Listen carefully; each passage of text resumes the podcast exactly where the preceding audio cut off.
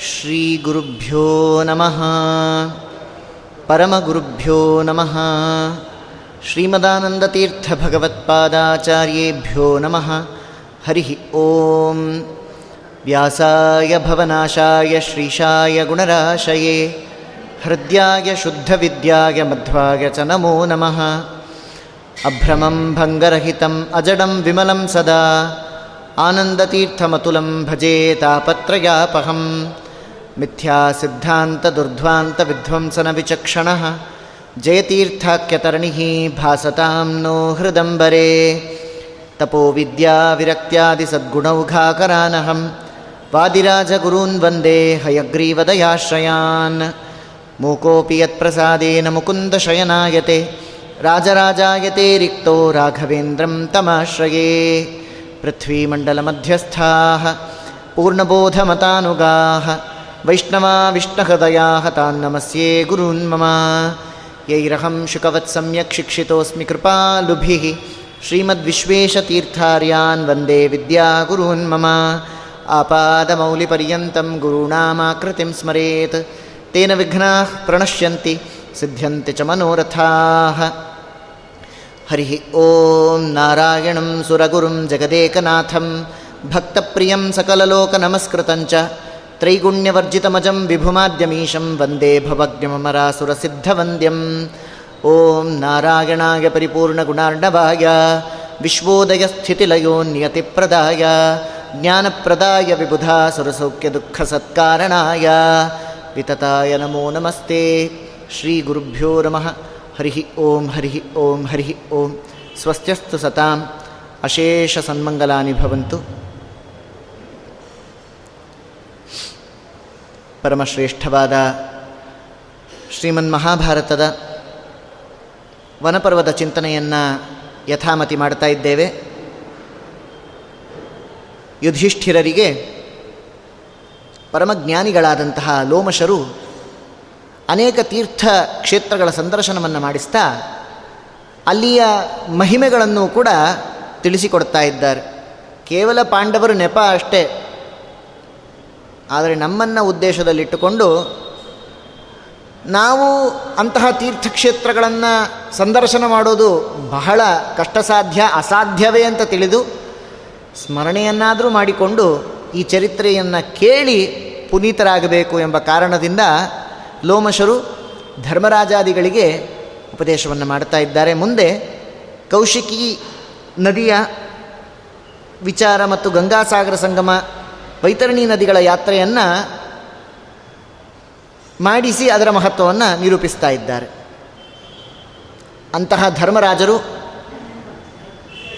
ಲೋಮಶರೊಟ್ಟಿಗೆ ಕೌಶಿಕಿ ನದಿಯಿಂದ ಆರಂಭ ಮಾಡಿಕೊಂಡು ಅನುಕ್ರಮವಾಗಿ ಅನೇಕ ತೀರ್ಥಕ್ಷೇತ್ರಗಳನ್ನು ಸಂದರ್ಶನ ಮಾಡಿಕೊಂಡು ಬರ್ತಾ ಇದ್ದಾರೆ. ಹಾಗೆ ಬರುವಾಗ ಗಂಗಾ ನದಿಯ ತೀರಕ್ಕೆ ಬಂದು ಅಲ್ಲಿ ಸ್ನಾನವನ್ನು ಮಾಡಿ ಮುಂದೆ ಆ ಗಂಗಾ ನದಿ ಸಮುದ್ರವನ್ನು ಸೇರ್ತಕ್ಕಂತಹ ಪವಿತ್ರವಾದಂತಹ ಸಂಗಮ ಕ್ಷೇತ್ರ. ಎಲ್ಲಿ ಸೇರೋದು? ಈಗಿನ ಕಲಕತ್ತಾದಲ್ಲಿ.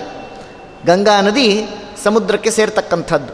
ಆ ಸ್ಥಳಕ್ಕೆ ಬಂದು ಸಂಗಮ ಸ್ಥಳದಲ್ಲಿ ಗಂಗಾ ನದಿಯೊಡನೆ ಎಷ್ಟು ನದಿ ಸೇರುತ್ತೆ ಅಂದರೆ ಮಹಾಭಾರತ ತಿಳಿಸಿಕೊಡುತ್ತೆ. ಗಂಗಾ ಅಷ್ಟೇ ಅಲ್ಲ, ಐನೂರು ನದಿಗಳು ಸೇರುತ್ತೆ ಅಂತ ಸಮುದ್ರಕ್ಕೆ. ಮಹಾಭಾರತ ತಿಳಿಸಿಕೊಡ್ತಾ ಇದೆ, ಐನೂರು ನದಿಗಳು ಸುಮಾರು ಆ ಸಮುದ್ರಕ್ಕೆ, ಗಂಗೆಯೊಟ್ಟಿಗೆ ಸೇರುತ್ತೆ ಅಂತ ಹೇಳಿ ಇಂತಹ ಪವಿತ್ರವಾಗಿರತಕ್ಕಂತಹ ಸಂಗಮ ಸ್ಥಳದಲ್ಲಿ ಧರ್ಮರಾಜರು ತಮ್ಮ ಪರಿವಾರದೊಡನೆ ಸ್ನಾನವನ್ನು ಮಾಡಿ ತರ್ಪಣಾದಿಗಳನ್ನು ನೀಡ್ತಾರೆ. ಹಾಗೆ ಆ ಸಮುದ್ರದ ದಂಡೆಯಲ್ಲೇ ಪ್ರಯಾಣ ಮಾಡ್ತಾ ಆಗ ಮುಂದೆ ಕಳಿಂಗ ದೇಶಕ್ಕೆ ಬರ್ತಾ ಇದ್ದಾರೆ. ಲೋಮಶರಿಗೆ ಪ್ರಾರ್ಥನೆ ಮಾಡಿದ್ರು. ಆ ಕಳಿಂಗ ದೇಶದ ಇತಿಹಾಸವನ್ನು ತಿಳಿಸಿಕೊಡಿ ಹೇಳಿ ಆಗ ಹೇಳ್ತಾ ಇದ್ದಾರೆ, ಕಳಿಂಗ ಅನ್ನುವಂತಹ ಹೆಸರು ಬರಲಿಕ್ಕೆ ಕಾರಣ, ಅಲ್ಲಿಯ ಜನರು ಕಳಿಂಗ ವರ್ಗದವರು ಅಂಥೇಳಿ ಕಳಿಂಗ ಎಂಬಂತಹ ಹೆಸರಿನ ಜನರು ವಾಸ ಮಾಡತಕ್ಕಂತಹ ಕಾರಣದಿಂದಲೇ ಈ ಪ್ರದೇಶಕ್ಕೆ ಕಳಿಂಗ ದೇಶ ಎಂಬುದಾಗಿ ಹೆಸರು ಬಂದಿದೆ ಅಂತಿದ್ದಾರೆ.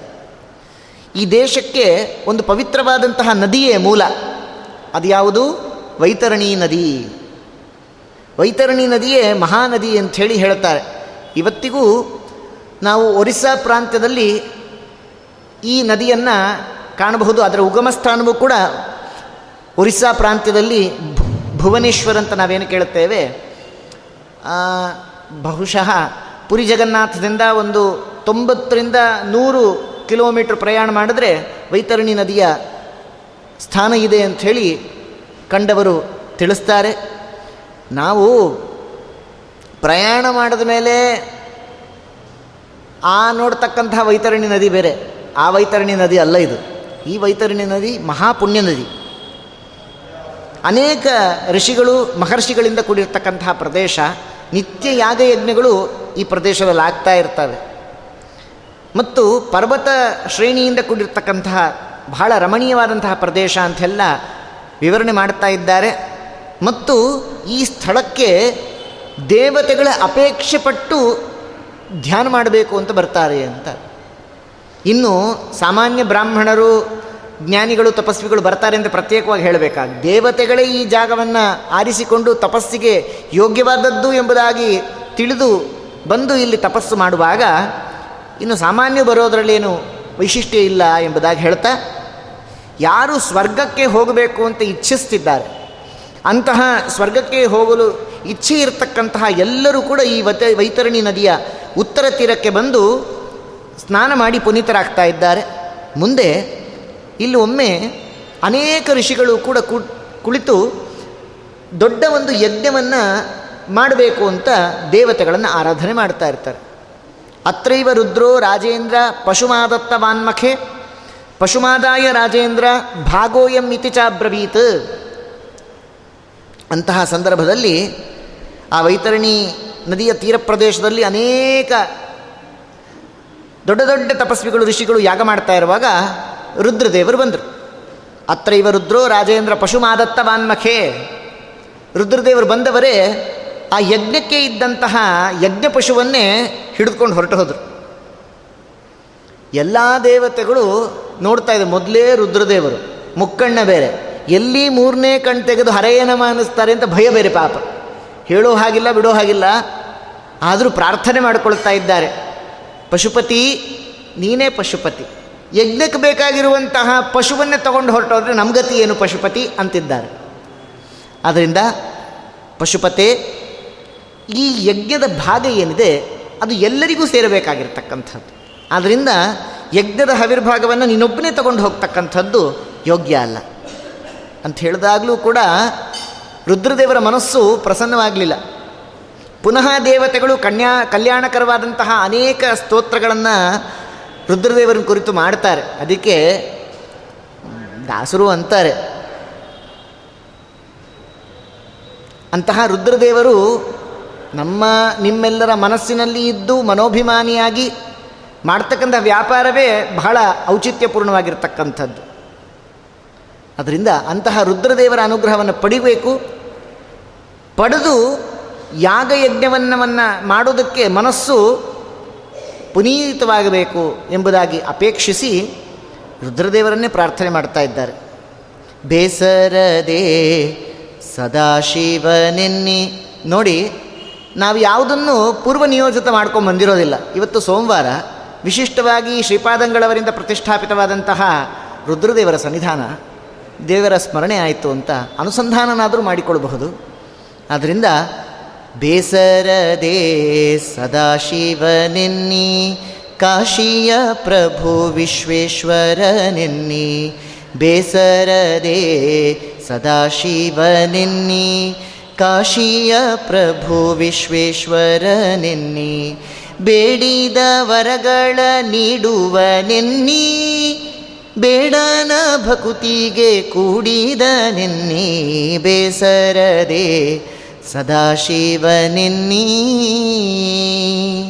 ಅಂತಹ ರುದ್ರದೇವರ ಸ್ಮರಣೆಯನ್ನು ಮಾಡ್ತಾ ಇದ್ದಾರೆ, ಸತ್ಕರಿಸಿ ಗೌರವ ಮಾಡ್ತಾ ಇದ್ದಾರೆ, ಇದರಿಂದ ಪ್ರಸನ್ನರಾದರು ರುದ್ರದೇವರು.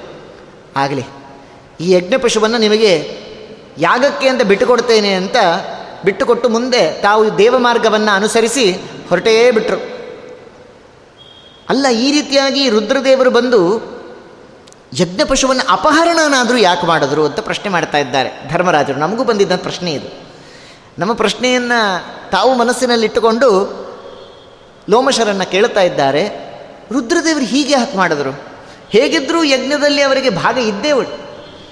ಯಜ್ಞದ ಭಾಗ ಇರುವಾಗ ಈ ರೀತಿಯಾಗಿ ಅಪಹರಿಸಿದ ಕಾರಣ ಏನು ಎಂಬುದಾಗಿ ಹೇಳಿದಾಗ ಲೋಮಶರು ಹೇಳ್ತಾರೆ, ಹಾಗಲ್ಲಪ್ಪ ಈ ಪ್ರಸಂಗಕ್ಕಿಂತ ಮುಂಚೆ ದೇವತೆಗಳು ರುದ್ರದೇವರಿಗೆ ಅವರಿಗೆ ಸೇರಬೇಕಾಗಿದ್ದಂತಹ ಹವಿರ್ಭಾಗವನ್ನು ನೀಡ್ತಾ ಇರಲಿಲ್ಲ. ಆದ್ದರಿಂದ ಕೋಪಗೊಂಡು ರುದ್ರದೇವರು ತಾವು ಬಲವಂತವಾಗಿ ಅದನ್ನು ಅಪಹರಿಸಿ ಯಗಕ್ಕೆ ತಾವು ಈ ರೀತಿಯಾಗಿ ಅಪಹರಣ ಕಾರ್ಯವನ್ನು ಮಾಡಿದ್ರು ಅಂತ ತಿಳಿಸ್ತಾ ಇದ್ದಾರೆ.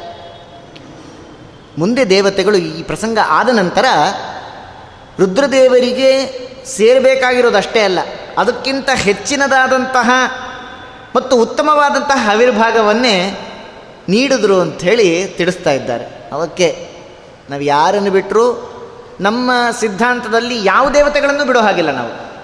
ಆದರೆ ಯಜ್ಞೋ ಹಿ ವಿಷ್ಣು ಯಜ್ಞನಾಮಕನಾಗಿರ್ತಕ್ಕಂಥವನು ಪರಮಾತ್ಮನೇ. ಪರಿವಾರತೆಯ ಗ್ರಾಹ್ಯಾ ಅಪಿ ಹೇಯ ಪ್ರಧಾನತೆಯ ಅಂತ ಹೇಳ್ತಾರೆ. ನಮ್ಮ ಸಿದ್ಧಾಂತದಲ್ಲಿ ಎಲ್ಲ ದೇವತೆಗಳು ಬೇಕು. ಯಾವ ದೇವತೆಗಳನ್ನು ನಾವು ಬಿಡೋ ಹಾಗಿಲ್ಲ. ಬಿಟ್ಟರೆ ಆ ಕಾರ್ಯವೇ, ಯಜ್ಞವೇ ಅಪರಿಪೂರ್ಣ.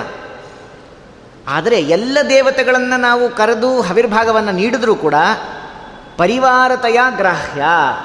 ಯಾಕೆ? ವಿಷ್ಣೋ ಅತ್ಯುತ್ತಮತ್ವಾತ್ ಅಖಿಲ ಗುಣಗಣೈ ತತ್ರ ಭಕ್ತಿಂ ಗರಿಷ್ಠಾಂ.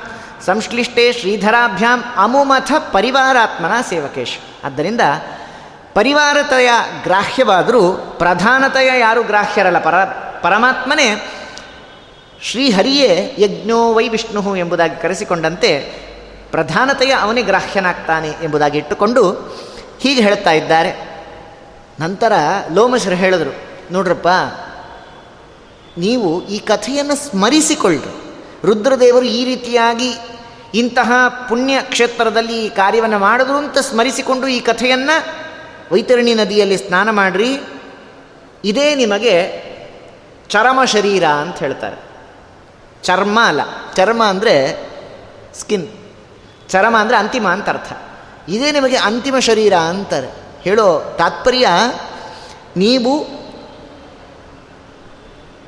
ಈ ದೇವತಾ ವ್ಯಾಪಾರವನ್ನು ಮುಗಿಸಿ ನಿಮ್ಮ ನಿಮ್ಮ ಲೋಕದಲ್ಲಿ ಮುಂದೆ ವಿರಾಜಮಾನರಾಗ್ತೀರಿ ಎಂಬುದಾಗಿ ಹೇಳ್ತಾ ದೇವಲೋಕದ ಮಾರ್ಗವನ್ನು ನೋಡೋದಕ್ಕೆ ಸಮರ್ಥರಾಗ್ತೀರಾ ಅನ್ನೋದರಲ್ಲಿ ತಾತ್ಪರ್ಯ. ಅದರಿಂದ ಹೇಳ್ತಾ ಇದ್ದಾರೆ, ಸ್ನಾನ ಮಾಡಿರಿ. ಮುಂದೇನಾದರೂ ನಮಗೆ ಅವಕಾಶ ಸಿಕ್ಕಿದ್ರೆ ಈ ಕಥೆಯನ್ನು ಸ್ಮರಿಸಿಕೊಳ್ಳಿ ಅಂತ ನಮಗೂ ಒಂದು ತಾತ್ಪರ್ಯವನ್ನು ತಿಳಿಸಿಕೊಡ್ತಾ ಇದ್ದಾರೆ ವೈತರಣಿ ನದಿಯ ಈ ಕಥೆಯನ್ನು ತಿಳಿಸಿಕೊಟ್ಟು ಮುಂದೆ ಯುಧಿಷ್ಠಿರರು ಹೇಳ್ತಾ ಇದ್ದಾರೆ, ನನಗೆ ಈ ವೈತರಣಿ ನದಿಯಲ್ಲಿ ಸ್ನಾನ ಮಾಡಿದ ಮೇಲೆ ವಿಚಿತ್ರವಾದಂತಹ ಅನುಭವ ಆಗ್ತಾ ಇದೆ ಹೇಳಿ. ನೀವು ಹೇಳಿದ್ರಲ್ಲ, ಯಾರು ಸ್ವರ್ಗಕ್ಕೆ ಹೋಗಲಿಕ್ಕೆ ಅಪೇಕ್ಷಿತರಾಗಿದ್ದಾರೆ, ಅವರೆಲ್ಲ ಅವಶ್ಯವಾಗಿ ಈ ನದಿಯಲ್ಲಿ ಸ್ನಾನ ಮಾಡಬೇಕು ಅಂತ ಹೇಳಿದ್ದೀರಿ. ಮತ್ತು ದೇವತೆಗಳು ಕೂಡ ಅಪೇಕ್ಷೆ ಪಟ್ಟು ಈ ಪ್ರದೇಶಕ್ಕೆ ಬಂದು ತಪಸ್ಸನ್ನು ಮಾಡ್ತೀರಾ ಅಂತ ಹೇಳ್ತಾ ಇದ್ದಾರೆ. ಅದರಿಂದ ಯಾವಾಗ ನಾನು ಈ ವೈತರಣಿ ನದಿಯಲ್ಲಿ ಸ್ನಾನ ಮಾಡಿ ಪುನೀತನಾದೆ, ನನಗೂ ಕೂಡ ವಿಚಿತ್ರವಾದಂಥ ಅನುಭವ ಆಗ್ತಾ ಇದೆ, ನಾನು ನಿಮ್ಮೊಟ್ಟಿಗೆ ಹಂಚಿಕೊಡ್ತೇನೆ ಅಂತಿದ್ದಾರೆ. ಲೋಮಶರಣ ಕುರಿತು ಹೇಳಿದ್ರು, ನನಗೇನು ಅಭಿಪ್ರಾಯ, ನನಗೇನು ಭಾವನೆ ಬರ್ತಾ ಇದೆ ಅಂದರೆ, ಬಹುಶಃ ನಾನು ದೇವತೆಯಾಜ್ಞೇನೋ ಅನ್ನಿಸ್ತಾ ಇದೆ ನನಗೆ, ಅಂತಾರೆ ಧರ್ಮರಾಜರು. ದೇವತೆಯೇ, ಸಾಕ್ಷಾತ್ ಯಮಧರ್ಮರು. ಅದರ ಅಭಿಪ್ರಾಯ ಏನು? ಮಾನುಷ್ಯದಂತೆ ಶರೀರವನ್ನು ಪಡೆದಿದ್ದಾರೆ, ದೇವತ್ವ ಪ್ರಕಟವಾಗಿಲ್ಲ. ಅಂದರೆ, ತಮ್ಮ ಮೂಲ ರೂಪದ ಚಿಂತನೆಯನ್ನು ಮಾಡಿಕೊಂಡಂತೆ ಎಂಬುದಾಗಿ ಭಾವಿಸಬೇಕು. ಕೆಲವೊಂದು ದೇವತೆಗಳಿಗೆ ಅವತಾರ ರೂಪದಲ್ಲಿ ಮತ್ತು ಮೂಲ ರೂಪದಲ್ಲಿ ವ್ಯತ್ಯಾಸ ಇದೆ. ವಾಯುದೇವರನ್ನು ಲಕ್ಷ್ಮೀದೇವಿನ ಪರಮಾತ್ಮನನ್ನು ಬಿಟ್ಟರೆ ಇನ್ನೆಲ್ಲರಲ್ಲೂ ಕೂಡ ವ್ಯತ್ಯಾಸ ಕಾಣ್ತೇವೆ ನಾವು, ನಮ್ಮ ಸಿದ್ಧಾಂತದ ರೀತಿಯ ಆದ್ದರಿಂದ ತಾವು ತಮ್ಮ ನೈಜ ಸ್ವರೂಪವನ್ನು ಕಂಡುಕೊಳ್ಬೇಕು ಅಂತಂದರೆ ಯಾವುದಾದ್ರೂ ಒಂದು ಪ್ರಸಂಗವನ್ನು ಇಟ್ಟುಕೊಂಡು ಪ್ರಾಸಂಗಿಕವಾಗಿ ಅದನ್ನು ಅವರು ನೆನಪಿಸಿಕೊಳ್ಬೇಕು. ಉದಾಹರಣೆಗೆ, ಲಕ್ಷ್ಮಣರು ಶೇಷಾವತಾರಿ ಆದರೂ ಕೂಡ ಹನುಮಂತ ದೇವರು ಅವರಿಗೆ ನೆನಪಿಸಿದರು. ಅನಂತರದಲ್ಲೇ ರಾವಣನಂಟಿಗೆ ಅವರು ಯುದ್ಧವನ್ನು ಮಾಡೋದಕ್ಕೆ ಸಮರ್ಥರಾದರು ಅಂತ ನಾವು ತಿಳಿಸಿದಂತೆ ದೇವತೆಗಳು ತಾವು ಮನುಷ್ಯರಂತೆ ಅವತಾರ ಮಾಡಿದರೂ ಮೂಲ ರೂಪದ ಸ್ಮರಣೆಯನ್ನು ಎಲ್ಲರೂ ಪಡೆದುಕೊಳ್ತಾರೆ ಮತ್ತು ಮೂಲ ರೂಪಕ್ಕೂ ಮತ್ತು ಅವತಾರ ರೂಪಕ್ಕೂ ವ್ಯತ್ಯಾಸ ಇದೆ ಅನ್ನೋದನ್ನು ನಾವು ಅನೇಕ ಬಾರಿ ಕಂಡಿದ್ದೇವೆ. ಪ್ರಸ್ತುತ ಧರ್ಮರಾಜರು ಕೂಡ ಹೇಳ್ತಾ ಇದ್ದಾರೆ, ನಾನು ದೇವತೆನೇ ಆಗಿಬಿಟ್ನೇನೋ ಅನಿಸ್ತಾ ಇದೆ ನನಗೆ. ಅಂದರೆ ದೇವತ್ವದ ಸ್ಮರಣೆ ಬಂತು ಅಂತ ಹೀಗೆ ಇಟ್ಟುಕೊಂಡು ನೀವು ಹೇಳಿದಂತೆ ನನ್ನ ಕಣ್ಣುಗಳಲ್ಲಿ ಅನೇಕ ಊರ್ಧ್ವಲೋಕಗಳೆಲ್ಲ ಕಾಣ್ತಾ ಇದೆಯಪ್ಪ. ಮತ್ತು ನೀವು ಹೇಳಿದಂತೆ ಅನೇಕ ಜ್ಞಾನಿಗಳು ಬಂದು ವೇದಾಧ್ಯಯನ ಮತ್ತು ವೇದಪಾಠವನ್ನು ಮಾಡ್ತಾರೆ ಮತ್ತು ಯಾಗಯಜ್ಞಗಳನ್ನು ಮಾಡ್ತಾರೆ ಅಂತ ಹೇಳ್ತೀರಲ್ಲ, ಆ ಶಬ್ದ ಎಲ್ಲ ನನಗೆ ಕಿವಿಗೆ ಬೀಳ್ತಾ ಇದೆ. ವೈಖಾನಸರ ಆಗಮವೇ ನನಗೆ ಕಿವಿಗೆ ಬೀಳ್ತಾ ಇದೆ. ಮತ್ತು ತದೇಕ ಚಿತ್ತರಾಗಿ ಜಪತಪದಗಳನ್ನು ಮಾಡ್ತಕ್ಕಂತಹ ಅನೇಕ ಜ್ಞಾನಿಗಳು ನನಗೆ ಗೋಚರರಾಗ್ತಾ ಇದ್ದಾರೆ. ಮತ್ತು ಶಬ್ದ ಮಾತ್ರ ಕೇಳಿಸ್ತು ಅಂತ ಅರ್ಥ ಅಲ್ಲ. ಆ ಶಬ್ದವನ್ನು ಉಚ್ಚಾರ ಮಾಡತಕ್ಕಂತಹ ಜ್ಞಾನಿಗಳು ನನಗೆ ಗೋಚರವಾಗ್ತಿದ್ದಾರೆ ಅನ್ನೋದು ಇಂಪಾರ್ಟೆಂಟ್ ಯಾಕೆಂದರೆ ಹಿಂದೆ ಹೇಳಿದರು, ಆ ಹೇಮಕೂಟ ಪರ್ವತದಲ್ಲಿ ಕೇವಲ ಶಬ್ದ ಮಾತ್ರ ಕೇಳಿಸ್ತಾ ಇತ್ತು, ಆದರೆ ವ್ಯಕ್ತಿ ಕಾಣ್ತಾ ಇರಲಿಲ್ಲ ಅಂತ ಹೇಳಿದ್ರು. ಆದರೆ ಇಲ್ಲಿ ಆ ಪ್ರಸಂಗಕ್ಕೆ ಅವಕಾಶ ಇಲ್ಲ. ಇಲ್ಲಿ ಕೇವಲ ಶಬ್ದ ಮಾತ್ರ ಕೇಳ್ತಾ ಇರೋದಲ್ಲ, ಆ ಶಬ್ದವನ್ನು ಉಚ್ಚರಿಸ್ತಾ ಇರತಕ್ಕಂತಹ ಜ್ಞಾನಿಗಳ ದರ್ಶನವೂ ಧರ್ಮರಾಜಾದಿಗಳಿಗೆ ಆಗ್ತಾ ಇದೆ ಅಂತ ಧರ್ಮರಾಜರು ಹೇಳ್ತಾ ಇದ್ದಾರೆ. ಮುಂದೆ ಲೋಮಶರು ಹೇಳಿದ್ರು, ಧರ್ಮರಾಜ, ನೀನು ಅಂದ್ಕೊಂಡಿದ್ದೀಯಲ್ಲ, ನಿನ್ನ ಕಿವಿಯಲ್ಲಿ ಅನೇಕ ಶಬ್ದಗಳು ಕೇಳ್ತಾ ಇದೆ ಅಂತ ಹೇಳಿ. ನೀನು ಎಷ್ಟು ದೂರದ ಈ ಶಬ್ದವನ್ನು ಕೇಳ್ತಾ ಇದೆಯಾ ಗೊತ್ತಾ ನಿನಗೆ? ಅಂದರು. ಲೋಮಶರ್ ಹೇಳ್ತಾರೆ, ಮೂರು ಲಕ್ಷ ಯೋಜನೆಗಳು ದೂರದಲ್ಲಿ ಈ ಶಬ್ದ ಕೇಳ್ತಾ ಇರೋದು, ಅದು ನಿನ್ನ ಕಿವಿಗೆ ಬೀಳ್ತಾ ಇದೆ ಮೂರು ಲಕ್ಷ ಯೋಜನ, ಮುನ್ನೂರು ಸಾವಿರ ಯೋಜನೆ ಅಂಥೇಳಿ ಒಂದು ಯೋಜನೆ ಅಂದರೆ ಏಳು ಮೈಲಿ. ಮನೆಗೆ ಹೋಗಿ ಕಲ್ ಕ್ಯಾಲ್ಕುಲೇಟ್ರ್ ಇಟ್ಕೊಂಡು ಮಲ್ಟಿಪ್ಲೈ ಮಾಡ್ಕೋಬೇಕು. ಎಷ್ಟು ದೂರ ಆಯಿತು ಅಂಥೇಳಿ ಮೂರು ಲಕ್ಷ ಯೋಜನ ದೂರದಲ್ಲಿ ವೇದಾಧ್ಯಯನ ಮತ್ತು ಯಾಗಯಜ್ಞ ಮಾಡ್ತಕ್ಕಂತಹ ಅಥವಾ ತಪಸ್ಸನ್ನು ಆಚರಣೆ ಮಾಡ್ತಕ್ಕಂತಹ ಆ ಶಬ್ದಗಳು ನಿನ್ನ ಕಿವಿಗೆ ಬೀಳ್ತಾ ಇದೆ ಅಂತಿದ್ದಾರೆ ಲೋಮಶರು. ಅಲ್ಲ, ಇವೆಲ್ಲ ಸಾಧ್ಯವ? ನಮ್ಗೆ ಯಾವಾಗಲೂ ಅಷ್ಟೇ, ಶಾಸ್ತ್ರದಲ್ಲಿ ತುಂಬ ಕನ್ಫ್ಯೂಷನ್ನು ಮತ್ತು ಸಂಶಯವೇ ಜಾಸ್ತಿ. ಅಲ್ಲ, ಇವೆಲ್ಲ ನಾವು ಒಪ್ಪಬೋದಾ ನಂಬಬಹುದಾ ಎಲ್ಲೋ ಮೂರು ಲಕ್ಷದ ಯೋಜನೆ ಹಿಂದೆ ಅಲ್ಲಿ ಯಾರೋ ಮಾತಾಡಿದ್ರು ಇವ್ರ ಕಿವಿಗೆ ಹೆಂಗೆ ಫ್ರೀಕ್ವೆನ್ಸಿ ಏನು ಲೀಕ್ ಆಗತ್ತಾ? ಅಂಥೇಳಿ ಪ್ರಶ್ನೆ. ಶಾಸ್ತ್ರದಲ್ಲಿ ನಮಗೆ ನಂಬಿಕೆ ಇಲ್ಲ, ವಿಶ್ವಾಸ ಇಲ್ಲ ಅದರಿಂದಾಗಿ ಇದು ಹೇಗಾಗ್ಲಿಕ್ಕೆ ಸಾಧ್ಯ ಅಂಥೇಳಿ ನೋಡ್ರಿ, ಈಗಿನ ದೃಶ್ಯ ಮಾಧ್ಯಮ ಮತ್ತು ಶಬ್ದ ಮಾಧ್ಯಮವನ್ನು ನಾವು ಕೇವಲ ಅದರ ಬಗ್ಗೆ ಎರಡು ವಿಚಾರ ತಿಳ್ಕೊಳ್ಳೋ ಪ್ರಯತ್ನ ಮಾಡೋಣ. ನಮಗೆ ಯಾಕೆ ಇಂತಹ ಮಠಗಳು ಬೇಕು, ಇಂತಹ ಕೇಂದ್ರಗಳು ಯಾಕೆ ಬೇಕು, ಮತ್ತು ಉತ್ತಮ ತೀರ್ಥಕ್ಷೇತ್ರಗಳ ಅನುಸಂಧಾನ ಯಾಕೆ ಬೇಕು, ಅಲ್ಲೇ ಹೋಗಿ ನಾವು ಯಾಕೆ ದೇವರನ್ನು ವಿಶೇಷವಾಗಿ ಪ್ರಾರ್ಥಿಸಬೇಕು, ಮನೇಲಿ ಇದ್ಕೊಂಡೇ ಮಾಡಬಹುದಲ್ಲ ಅನ್ನೋ ಒಂದು ಪ್ರಶ್ನೆ ಬರಬಹುದು. ಅಲ್ಲ, ಇಷ್ಟೆಲ್ಲ ಮಠಮಾನ್ಯಗಳನ್ನೆಲ್ಲ ನೀವು ನಿರ್ಮಾಣ ಮಾಡಿಕೊಂಡು ಬೇಕಾದಷ್ಟು ಸಂಪತ್ತನ್ನು ನೀವು ಅದಕ್ಕೋಸ್ಕರ ವಿನಿಯೋಗ ಮಾಡಿ ವ್ಯರ್ಥ ಮಾಡೋ ಅಗತ್ಯ ಏನಿದೆ ಅಂತ ಆಧುನಿಕರು ನಮ್ಮ ಮೇಲೆ ಮಾಡ್ತಕ್ಕಂಥ ಆಕ್ಷೇಪಗಳು. ಇಷ್ಟೆಲ್ಲ ದೊಡ್ಡ ದೊಡ್ಡ ಕಟ್ಟಡಗಳನ್ನು ಲಕ್ಷಾಂತರ ರೂಪಾಯಿ ಕಟ್ಟಿ ನೀವೆಲ್ಲ ವ್ಯರ್ಥ ಮಾಡೋದಕ್ಕಿಂತ ಅದನ್ನು ಸಮಾಜದ ಏಳಿಗೆಗೆ ಮತ್ತೊಂದು ರೀತಿಯಲ್ಲಿ ಬಳಸಬಹುದಲ್ಲ ಅಂತ ಆಕ್ಷೇಪಗಳನ್ನು ಮಾಡ್ತಾರೆ. ಇರಲಿ, ಆ ಆಕ್ಷೇಪಕ್ಕೆ ಉತ್ತರ ಕೊಡೋದು ಅಂತ ಆದರೆ, ನೋಡ್ರಿ, ನಾವು ಮನೇಲಿ ಇದ್ಕೊಂಡು ಮಾಡಬಹುದು. ಆದರೆ, ವ್ಯತ್ಯಾಸ ಇದೆ. ಇಲ್ಲಿರುವಂತಹ ಫ್ರೀಕ್ವೆನ್ಸಿ ಏನಿದೆ, ಇಲ್ಲಿರುವಂತಹ ರೇಡಿಯೇಷನ್ಸ್ ಏನಿದೆ, ಅದು ಎಲ್ಲ ಕಡೆ ಇರಬೇಕು ಅಂತಿಲ್ಲ. ಇಲ್ಲಿ ವಿಶಿಷ್ಟವಾದಂತಹ ಸನ್ನಿಧಾನ ಅಂತ ವ್ಯಕ್ತವಾಗಿರುತ್ತೆ. ಎಲ್ಲ ಕಡೆ ಸನ್ನಿಧಾನ ಅಭಿವ್ಯಕ್ತವಾಗಬೇಕು ಅನ್ನೋ ನಿಯಮ ಇಲ್ಲ. ಮನೆಯಲ್ಲೂ ನಾವು ವಿಷ್ಣು ಸಹಸ್ರನಾಮ ಹೇಳಿಕೊಂಡ್ರು ಪುಣ್ಯ ಇದೆ. ಅಷ್ಟೇ ಪುಣ್ಯ ತುಳಸಿ ಕಟ್ಟೆ ಮುಂದೆ ಕೂತ್ಕೊಂಡು ನಾವು ವಿಷ್ಣು ಸಹಸ್ರನಾಮ ಹೇಳಿಕೊಂಡ್ರೆ ಪುಣ್ಯ ಹೆಚ್ಚೋ ಹೌದು? ಬಾವಿ ಕಟ್ಟೆ ಮುಂದೆ. ಉತ್ತಮವಾದಂತಹ ತೀರ್ಥಕ್ಷೇತ್ರದಲ್ಲಿ, ಇನ್ನು ಉಡುಪಿ ಮಧ್ವ ಸರೋವರದಲ್ಲಿ ನಾವು ಪಾರಾಯಣಾದಿಗಳನ್ನು ಮಾಡಿಕೊಂಡ್ರೆ ಇನ್ನು ಗಂಗಾ ನದಿಯ ಮುಂದೆ ಕೂತು ವಿಷ್ಣು ಸಹಸ್ರನಾಮ ಹೇಳಿಕೊಂಡ್ರೆ ಎಷ್ಟು ಪುಣ್ಯ? ವ್ಯತ್ಯಾಸ ಇದೆಯೋ ಇಲ್ಲ. ಅದರಿಂದ ಸನ್ನಿಧಾನ ವಿಶೇಷ ಮತ್ತು ಆ ತೀರ್ಥಕ್ಷೇತ್ರದ ಸನ್ನಿಧಾನಕ್ಕೆ ಬಹಳ ಮಹತ್ವ ಇದ್ದೇ ಇದೆ. ಹೇಳೋ ತಾತ್ಪರ್ಯ, ಯಾಕೆ ಇಂತಹ ಮಠಗಳು ಕೇಂದ್ರವಾಗಿ ನಮಗೆ ಸಾಧನೆಗೆ ಅನುಕೂಲವಾಗಿದೆ ಅಂತ ಹೇಳಿದ್ರೆ ಇಲ್ಲಿರ್ತಕ್ಕಂತಹ ರೇಡಿಯೇಷನ್ಸು ಇಲ್ಲಿರ್ತಕ್ಕಂಥ ಸನ್ನಿಧಾನವೇ ಅದಕ್ಕೆ ಮುಖ್ಯ ಕಾರಣ. ಆದ್ದರಿಂದ ಇದು ವ್ಯರ್ಥ ಅಂತ ಸರ್ವಥ ಅಲ್ಲ, ಪುಣ್ಯನೇ ಅಲ್ಪ. ಅದನ್ನು ನಾವು ಸಂಪಾದನೆ ಮಾಡಿಕೊಳ್ಳೋದಕ್ಕೆ ಇಂತಹ ವಿಶಿಷ್ಟವಾದಂತಹ ಒಂದು ಪ್ರಯೋಜನಗಳನ್ನು, ಅವಕಾಶಗಳನ್ನು ಜ್ಞಾನಿಗಳು ದೊಡ್ಡವರು ನಮಗೋಸ್ಕರವಾಗಿ ಮಾಡಿಕೊಟ್ಟಿದ್ದಾರೆ. ಅದರಿಂದಲೂ ನಾವು ವಿಮುಖರಾದರೆ ಇನ್ನು ಪುಣ್ಯ ಸಂಪಾದಿಸಿಕೊಳ್ಳುವ ಮಾರ್ಗ ಅಂತೂ ದೂರತೋಪಾಸ್ಥ ಎಂಬ ಕಾರಣ ಒಂದು. ಇನ್ನು ಪ್ರಸ್ತುತ ಇಲ್ಲಿ ಎಲ್ಲೋ ದೂರದಲ್ಲಿ ಇದ್ದಿದ್ದು ಇಲ್ಲಿ ಹೇಗೆ ಕೇಳಿಸುತ್ತೆ ಅಂತ ಪ್ರಶ್ನೆ ಮಾಡಿಕೊಂಡ್ರೆ, ಈಗಿನ ಮೊದಲು ಶಬ್ದ ಮಾಧ್ಯಮ ಇಟ್ಕೊಂಡು ಆ ಕಾಲಕ್ಕೆ ರೇಡಿಯೋ ಅಂತಿತ್ತು. ಈಗೆಲ್ಲ ಬೇರೆ ಬೇರೆ ಟೆಕ್ನಾಲಜಿ ಅಪ್ ಅಪ್ಗ್ರೇಡ್ ಆಗ್ತಿರೋದ್ರಿಂದ ಸ್ವಲ್ಪ ದೂರ ಆಗ್ತಾ ಇದೆ ಅಂತ ಇಟ್ಕೊಳ್ಳೋಣ.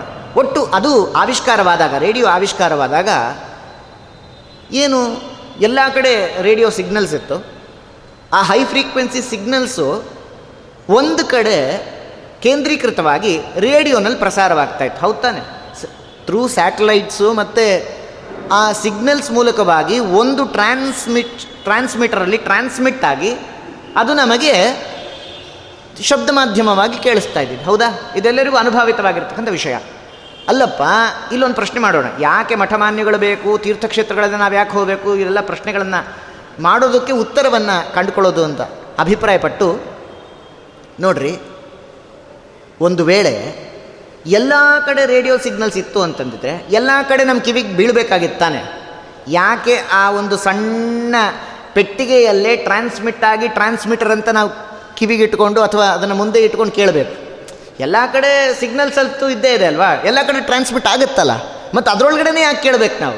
ಅಂದರೆ ಎಲ್ಲ ಕಡೆ ರೇಡಿಯೋ ಸಿಗ್ನಲ್ಸ್ ಇದ್ದರೂ ಕೂಡ ಆ ರೇಡಿಯೋ ಸಿಗ್ನಲ್ಸ್ನ ಕ್ಯಾಚ್ ಮಾಡುವಂತಹ ಸೂಕ್ಷ್ಮತೆ ನಮ್ಮ ಇಂದ್ರಿಯಗಳಿಗೆ ಇಲ್ಲ ಆದ್ರಿಂದಾಗಿ, ಆ ಯೋಗ್ಯತೆ ಇಲ್ಲದೆ ಇರೋದ್ರಿಂದ, ಯಾವುದು ಅದನ್ನು ಯೋಗ್ಯವಾಗಿ ಹಿಡಿದಿಟ್ಕೊಳ್ಳುತ್ತೋ ಅಂತಹ ಮಾಧ್ಯಮದ ಮೂಲಕವಾಗಿ ಟ್ರಾನ್ಸ್ಮಿಟ್ ಆಗ್ತಕ್ಕಂತಹ ಟ್ರಾನ್ಸ್ಮಿಟರ್ ಮೂಲಕವಾಗಿ ನಾವು ರೇಡಿಯೋ ಸಿಗ್ನಲ್ಸ್ನ ಕ್ಯಾಚ್ ಮಾಡಿ ಹಿಡಿತು ಕೇಳ್ತೀವಿ ಹೌದಾನೆ ಹಾಗೆ ದೃಶ್ಯ ಮಾಧ್ಯಮ ತಗೊಳ್ಳೋಣ. ದೃಶ್ಯ ಮಾಧ್ಯಮದಲ್ಲೂ ಸಿಗ್ನಲ್ಸ್ ಎಲ್ಲ ಕಡೆ ಇದೆ. ಎಲ್ಲ ಕಡೆ ಸಿಗ್ನಲ್ಸ್ ಇದ್ದರೆ ನಮ್ಗೆ ಎಲ್ಲ ಕಡೆಯೂ ಪ್ರಸಾರವಾಗಬೇಕು ತಾನೆ. ಸಿಗ್ನಲ್ಸ್ ಎಲ್ಲ ಕಡೆ ಇದ್ದ ಮೇಲೆ ಸಿಗ್ ಎಲ್ಲ ಕಡೆನೂ ನಮಗೆ ಪ್ರಸಾರವಾಗಬೇಕಲ್ಲ. ಟಿ ವಿನಲ್ಲೇ ಮೂರ್ಖ ಪೆಟ್ಟಿಗೆ ಮುಂದೆ ಕೂತ್ಕೊಂಡು ಮೂರ್ಖರ ಥರ ಯಾಕೆ ನೋಡ್ತಾ ಕೂತ್ಕೋತೀವಿ ಮತ್ತೆ? ಅಂದ್ರೆ ಅರ್ಥ ಆ ದೃಶ್ಯ ಮಾಧ್ಯಮ ಎಲ್ಲ ಸಿಗ್ನಲ್ಸ್ನ ಕ್ಯಾಚ್ ಮಾಡಿ ಅದರಲ್ಲಿ ಪ್ರಸಾರ ಮಾಡ್ತಕ್ಕಂತಹ ಯೋಗ್ಯತೆ ಆ ಒಂದು ಪೆಟ್ಟಿಗೆಗಿದೆ ಅಂತಾಯಿತು. ನಮಗಿಲ್ಲ ಆ ಸೂಕ್ಷ್ಮತೆ ಅಂತಾಯಿತು. ಹೇಗೋ ಎಲ್ಲ ಕಡೆ ದೇವರಿದ್ದರೂ ಕೂಡ, ಎಲ್ಲ ಕಡೆ ನಾವು ಸಾಧನೆ ಮಾಡ್ಕೊಳ್ಳೋದಕ್ಕೆ, ತಪಸ್ಸು ಮಾಡ್ಕೊಳ್ಳೋದಕ್ಕೆ ಅವಕಾಶ ಇದ್ದರೂ ಕೂಡ ಯಾಕೆ ಎಲ್ಲ ಕಡೆ ನಾವು ಮಾಡ್ಕೊಳ್ಳೋಕ್ಕಾಗಲ್ಲ ಅಂತಂದರೆ ಆ ಸೂಕ್ಷ್ಮತೆ ನಮ್ಮಲ್ಲಿಲ್ಲ, ಯೋಗ್ಯತೆ ನಮಗೆಲ್ಲ ಅಂತಲೇ ಮಠಮಾನ್ಯಗಳಿರ್ತಕ್ಕಂಥದ್ದು, ತೀರ್ಥಕ್ಷೇತ್ರಗಳಿರ್ತಕ್ಕಂಥದ್ದು. ಅಂತಹ ತೀರ್ಥಕ್ಷೇತ್ರಗಳಲ್ಲಿ ನಾವು ವಿಶೇಷವಾದಂತಹ ಪುಣ್ಯವನ್ನು ಸನ್ನಿಧಾನ ಯುಕ್ತವಾಗಿರೋದರಿಂದ ಸುಲಭವಾಗಿ ಪಡೆದುಕೊಳ್ಳಬಹುದು ಎಂಬ ಕಾರಣದಿಂದಲೇ ಪೂರ್ವಿಕರು ನಮಗೆ ಈ ಒಂದು ದೊಡ್ಡ ಅವಕಾಶವನ್ನು ಕೊಟ್ಟಿರತಕ್ಕಂಥದ್ದು. ಅದನ್ನು ಸದುಪಯೋಗಪಡಿಸಿಕೊಳ್ಬೇಕು ಅಂಥೇಳಿ ಧರ್ಮರಾಜರಿಗೆ ಲೋಮಶರು ಇಷ್ಟು ಸೂಕ್ಷ್ಮವಾದಂತಹ ವಿಚಾರವನ್ನು ತಿಳಿಸಿಕೊಡ್ತಾ ಇದ್ದಾರೆ. ಎಷ್ಟು ಮಹಾಭಾರತ ನಮಗೆ ಪ್ರಯೋಜನಕಾರಿ ಅನ್ನೋದಕ್ಕೆ ಒಂದು ಸಣ್ಣ ನಿದರ್ಶನ ಅಷ್ಟೇ ಇದು. ಅದರಿಂದ ಹೇಳ್ತಾ ಇದ್ದಾರೆ, ನೋಡಪ್ಪ, ಮೂ ಮೂರು ಲಕ್ಷ ಯೋಜನೆಗಳ ದೂರದಿಂದ ಆ ಶಬ್ದ ನಿನಗೆ ಕೇಳಿಸ್ತಾ ಇದೆ. ಮೌನಿ ಆಗು. ಸ್ವಲ್ಪ ಹೊತ್ತು ಹಾಗೇ ಕೂತ್ಕೋ. ಈಗ ನಿನ್ನ ಕಣ್ಣಿಗೆ ನೋಡಿ ಮೊದಲು ದೃಶ್ಯ ಮಾಧ್ಯಮ ತೋರಿಸಿದ್ರು. ನಿನ್ನ ಕಿವಿ ಕೇಳಿಸ್ತು ಅಂತ ಹೇಳಿದ್ರು. ಇನ್ನು ಸ್ವಲ್ಪ ಹೊತ್ತು ಹಾಗೇ ಕೂತ್ಕೋ. ಕಣ್ಣು ಮುಚ್ಕೋ. ನಿನಗೆ ದೃಶ್ಯ ಮಾಧ್ಯಮನೂ ತೋರಿಸ್ತೀನಿ ಅಂದರು. ಜ್ಞಾನಿಗಳು ಹೇಗೆ ವ್ಯಾಪಾರ ಮಾಡ್ತಾರೆ ಅನ್ನೋದಕ್ಕೆ ನಿನಗೆ ಗೋಚರ ಆಗ್ತಿರ್ತಕ್ಕಂತಹ, ನೀನು ಹೇಳಿದೆಯಲ್ಲ ನಾನು ಕೆಲವು ಕಾಣ್ತಾ ಇದೆ, ಕೆಲವುದು ಕೇಳ್ತಾ ಇದೆ ಅಂತ ಹೇಳಿ. ಈಗ ಕೇಳಿದ್ರ ಬಗ್ಗೆ ನಾನು ಹೇಳಿದೆ. ಮೂರು ಲಕ್ಷ ಯೋಜನ ದೂರದಿಂದ ಆ ಶಬ್ದ ಬರ್ತಾ ಇದೆ ಅಂತ ಹೇಳಿ. ಇನ್ನು ನೀನು ನೋಡಿದಂತಹ ದೃಶ್ಯಗಳು ಎಲ್ಲಿಯದು ಎಂಬುದಾಗಿ ನಾನು ಹೇಳ್ತೇನೆ. ನೀನು ನೋಡಿರ್ತಕ್ಕಂತಹ ದೃಶ್ಯ ಸಾಕ್ಷಾತ್ ಬ್ರಹ್ಮದೇವರ ಉದ್ಯಾನವನವನ್ನು, ಆಶ್ರಮವನ್ನು ನೀನು ನೋಡಿದ್ಯಾ ಅಂದರು. ಯಾರೋ ಜ್ಞಾನಿಗಳು ತಪಸ್ಸು ಮಾಡ್ತಾ ಇದ್ರು, ಅದನ್ನೆಲ್ಲ ನಾನು ನೋಡಿದೆ ಅಂತ ಹೇಳಿದೆಯಲ್ಲ. ಯಾರೂ ಅಲ್ಲ. ಸ್ವಯಂಭೂ. ಸಾಕ್ಷಾತ್ ಬ್ರಹ್ಮದೇವರೇ ನಿನಗೆ ಆ ವನದಲ್ಲಿ ಕಂಡಿದ್ದಾರೆ. ಅಂತಹ ವಿಶ್ವಕರ್ತೃ ಆದಂತಹ ಬ್ರಹ್ಮದೇವರು ತಾವೊಂದು ಯಜ್ಞ ಮಾಡಬೇಕು ಅಂತ ಸಂಕಲ್ಪ ಮಾಡಿದರು. ಈಗ ಯಜ್ಞ ಮಾಡಬೇಕು ಅಂತಂದರೆ ಪುರೋಹಿತರು ಇರಲೇಬೇಕು. ಆದ್ದರಿಂದ ಯಾರು ಪೌರೋಹಿತ್ಯವನ್ನು ಮಾಡಿಸ್ತಾರೆ ಎಂಬ ಕಾಲದಲ್ಲಿ ಕಶ್ಯಪ ಮಹರ್ಷಿಗಳಿಗೆ ಬ್ರಹ್ಮದೇವರ ಆಜ್ಞೆ ಮಾಡಿದರು. ತಾವೇ ಬಂದು ಯಜ್ಞವನ್ನು ನಡೆಸ್ಕೊಡ್ಬೇಕು ಅಂಥೇಳಿ ಯಜ್ಞ ಎಲ್ಲ ಆಯಿತು, ಯಜ್ಞ ಆದಮೇಲೆ ಬ್ರಾಹ್ಮಣರಿಗೆ ದಕ್ಷಿಣೆ ಕೊಡಬೇಕಲ್ಲ. ಯಜ್ಞ ಮಾಡಿದ್ದಕ್ಕೆ ಪೌರೋಹಿತ್ಯ ನಡೆಸಿಕೊಟ್ಟಿದ್ದಕ್ಕೆ ದಕ್ಷಿಣೆಯನ್ನು ಕೊಡಬೇಕು. ಆದ್ದರಿಂದಾಗಿ ಅಂತಹ ಕಶ್ಯಪರು ಪುರೋಹಿತರಾಗಿ ಬಂದಿದ್ದಕ್ಕೆ ಬ್ರಹ್ಮದೇವರು ದಕ್ಷಿಣ ರೂಪವಾಗಿ ಭೂದೇವಿಯನ್ನೇ ದಾನ ಮಾಡಿಕೊಟ್ರು. ಭೂದೇವಿನೇ ದಾನವಾಗಿ ಕೊಟ್ಟಾಗ ಭೂದೇವಿಗೆ ಬಹಳ ದುಃಖ ಆಯಿತು. ಏನಪ್ಪ ಈ ಬ್ರಾಹ್ಮಣ? ಬೇಕಾದಷ್ಟು ವಸ್ತುಗಳು ಜಗತ್ತಿನಲ್ಲಿರುವಾಗ ನನ್ನೇ ದಾನ ಕೊಟ್ಟುಬಿಟ್ನಲ್ಲ. ಅಂಥೇಳಿ ಭಾಳ ದುಃಖಗೊಂಡು ಕೋಪನೂ ಬಂತು ಭೂಮಿದೇವಿಗೆ ಬ್ರಹ್ಮದೇವರ ಹತ್ರ ಬಂದು, ಭಗವಾನ್, ಯಾರೋ ಒಬ್ಬ ಸಾಮಾನ್ಯ ಋಷಿಗೋಸ್ಕರ ನನ್ನನ್ನು ನೀನು ದಾನ ಮಾಡಿಬಿಡೋದಾ? ಇದು ಮಹಾ ಅನ್ಯಾಯ, ಇದು ಯೋಗ್ಯ ಅಲ್ಲ. ಆದ್ದರಿಂದ ಈ ದಾನ ವ್ಯರ್ಥ ಆಗುವಂತೆ ಮಾಡ್ತೇನೆ ಅಂತ ಭೂಮಿದೇವಿ ಅಂದು ನೀ ಕೊಟ್ಟಂತಹ ದಾನ ವ್ಯರ್ಥ ಆಗುವಂತೆ ಮಾಡ್ತೇನೆ ಅಂತ ಸಂಕಲ್ಪಿಸಿ ಹೇಗೆ ಅಂತಂದರೆ, ನೋಡು ಈಗ ನಾನು ಇಲ್ಲಿದ್ದರೆ ತಾನೇ ಕಶ್ಯಪರು ನನ್ನನ್ನು ವಶ ಮಾಡಿಕೊಳ್ಳೋದು. ನಾನು ಇಲ್ಲಿರೋದೇ ಇಲ್ಲ. ನಾ ಪಾತಾಳ ಲೋಕಕ್ಕೆ ಹೊರಟು ಹೋಗ್ತೀನಿ. ಆದ್ದರಿಂದ ನಾನು ಕಶ್ಯಪರಿಗೆ ವಶಳೆ ಆಗೋದಿಲ್ಲ. ನಿನ್ನ ದಾನವು ವ್ಯರ್ಥವಾಗತ್ತೆ ಎಂಬುದಾಗಿ ಸಂಕಲ್ಪಿಸಿ ಆ ಭೂದೇವಿ ಪಾತಾಳ ಲೋಕಕ್ಕೆ ಹೊರಟು ಹೋಗ್ತಾಳೆ. ಹೀಗೆ ಭೂದೇವಿ ದುಃಖಗೊಂಡು, ಖಿನ್ನಳಾಗಿ, ಕೋಪಗೊಂಡು ಹೊರಟೋದ ಮೇಲೆ ಕಶ್ಯಪ ಋಷಿಗಳಿಗೆ ತಿಳಿಯತ್ತೆ ಅವಳನ್ನು ಸಮಾಧಾನ ಮಾಡಬೇಕು ಅಂಥೇಳಿ ದೊಡ್ಡದಾದಂತಹ ತಪಸ್ಸನ್ನೇ ಕಶ್ಯಪ ಋಷಿಗಳು ಭೂದೇವಿಯನ್ನು ಕುರಿತು ಮಾಡ್ತಾರೆ. ಅನೇಕ ವರ್ಷಗಳ ಘೋರ ತಪಸ್ಸಿನಿಂದ ಸುಪ್ರೀತಳಾದಂತಹ ಭೂದೇವಿ ಸಮುದ್ರದ ಮೂಲಕವಾಗಿ ಮೇಲೆ ಯಜ್ಞವೇದಿಯ ರೂಪದಲ್ಲಿ ಉಪಸ್ಥಿತಳಾಗ್ತಾಳೆ. ಯಜ್ಞವೇದಿ, ಯಜ್ಞವೇದಿಕೆನೇ ಯಜ್ಞವೇದಿ. ಆ ಯಜ್ಞವೇದಿಯ ರೂಪದಲ್ಲಿ ಸಮುದ್ರದ ಮಧ್ಯದಿಂದ ತಾನು ಉಪಸ್ಥಿತಳಾಗ್ತಾಳೆ. ಇದು ಲೋಮಶರು ಧರ್ಮರಾಜರಿಗೆ ಹೇಳ್ತಾ ಇರೋದು. ನೀನು ಅನೇಕ ಯಾಗ ಯಜ್ಞಗಳನ್ನು, ಯಜ್ಞ ಮಂಟಪಗಳನ್ನೆಲ್ಲ ನೋಡಿದೆ ಅಂತ ಹೇಳ್ತಿದೆಯಲ್ಲ? ಈಗ ನೀನು ಕಂಡಂತಹ ಯಜ್ಞ ಮಂಟಪ ಯಾವುದೋ ಅಲ್ಲ, ಬ್ರಹ್ಮದೇವರು ಭೂದೇವಿಯನ್ನು ಕಶ್ಯಪರಿಗೆ ಕೊಡಬೇಕು ಅಂತ ಹೇಳಿದಾಗ ಅಂತರ್ಧಾನರಾದಂತಹ ಭೂದೇವಿ ಯಜ್ಞವೇದಿಯ ರೂಪದಲ್ಲಿ ಬಂದಲ್ಲ, ಅದೇ ಯಜ್ಞವೇದಿ ನೋಡು ಇಲ್ಲಿ ಅಂತ ತೋರಿಸ್ತಾರೆ. ಆದ್ದರಿಂದ ಆ ಯಜ್ಞವೇದಿ ಇದು. ನೀನು ತಕ್ಷಣಕ್ಕೆ ಆ ಯಜ್ಞವೇದಿಯನ್ನು ಆರೋಹಣ ಮಾಡಿ ಕುಳಿತುಕೋ, ನಿನ್ನನ್ನು ಯಾರೂ ಜಯಿಸೋಕ್ಕಾಗೋದಿಲ್ಲ ಅಂತಾರೆ ಲೋಮಶರು. ಮುಂದೆ ಯಾಕೆ ಪಾಂಡವರು ಜಯಶೀಲರಾದರು ಅಂದರೆ ಇಂತಹ ದೊಡ್ಡವರ ಅನುಗ್ರಹ ಬಲದಿಂದಲೇ ಅವರು ಜಯಶೀಲರಾದದ್ದು. ಕೃಷ್ಣನ ವಿಶೇಷವಾದಂತಹ ಅನುಗ್ರಹ ಅದು ಒಂದು ವಿಷಯವಾದರೆ ಎಲ್ಲ ರೀತಿಯಾಗಿ ಅನುಗ್ರಹವನ್ನು ಪಡೆದದ್ದು ಕಾರಣವಾಯಿತು ಅನ್ನೋದು ಒಂದು ಅಭಿಪ್ರಾಯ. ಹೀಗೆ ಅದನ್ನು ಆರೋಹಣ ಮಾಡಿಕೊಂಡು ನೀನು ಕುಳಿತುಕೊಂಡ್ರೆ ಮಹಾವೀರ್ಯವಂತನಾಗ್ತೇನಪ್ಪ? ಆ ಯಜ್ಞವೇದಿ ಸಾಮಾನ್ಯ ಅಂತ ತಿಳಿಬೇಡ. ಸಮುದ್ರದ ಕೆಳಭಾಗದವರೆಗೂ ಇದೆ ಅದು. ಯಜ್ಞವೇದಿ, ಕೇವಲ ಸಮುದ್ರದ ಮೇಲೆ ಬಂದರೂ ಕೂಡ ಅಷ್ಟಕ್ಕೆ ಇದೆ ಅಂತ ತಿಳಿಬೇಡ. ಸಮುದ್ರದ ಕೆಳಭಾಗದವರೆಗೂ ಹೋಗಿ ಭೂಮಿ ಮೇಲಿರ್ತಕ್ಕಂಥದ್ದು. ಸಮುದ್ರದ ಆಳದಲ್ಲಿ ಕಡೆಗೆ ಭೂಮಿಯಲ್ಲಿದೆ, ಅಲ್ಲಿವರೆಗೂ ಉಪಸ್ಥಿತರಾಗಿದ್ದಾಳೆ ಅದರಿಂದ ನಿನಗೆ ಮಂಗಳವಾಗ್ಲಪ್ಪ. ಈ ವೇದಿಯನ್ನು ಆರೋಹಣ ಮಾಡಿ ಸಮುದ್ರವನ್ನು ನೀನು ದಾಟುವಂಥವನಾಗು ಅಂಥೇಳಿ ಹೇಳೋ ಕಾಲಕ್ಕೆ ಪುನಃ ಲೋಮಶರು ಸ್ವಸ್ತಿವಾಚನವನ್ನು ಮಾಡ್ತಾ ಇದ್ದಾರೆ. ಇಲ್ಲೊಂದು ಧರ್ಮ ಸೂಕ್ಷ್ಮ ತೋರಿಸಿಕೊಟ್ರು. ಯಾಕೆ ಅಂದರೆ ಮನುಷ್ಯರ ಸ್ಪರ್ಶವಾಗ್ತಿದ್ದ ಹಾಗೆ ಆ ಯಜ್ಞವೇದಿ ಸಮುದ್ರದಲ್ಲಿ ಮುಳುಗೋಗ್ತಾ ಇತ್ತು. ಭೂದೇವಿ ಮನುಷ್ಯರ ಸ್ಪರ್ಶವಾದರೆ ಮನುಷ್ಯರ ಸ್ಪರ್ಶ ಮಾಡಿದರೆ ಆ ವೇದಿಯನ್ನು ಸಮುದ್ರದೊಳಗೆ ಮುಳುಗೋಗ್ತಾ ಇತ್ತು.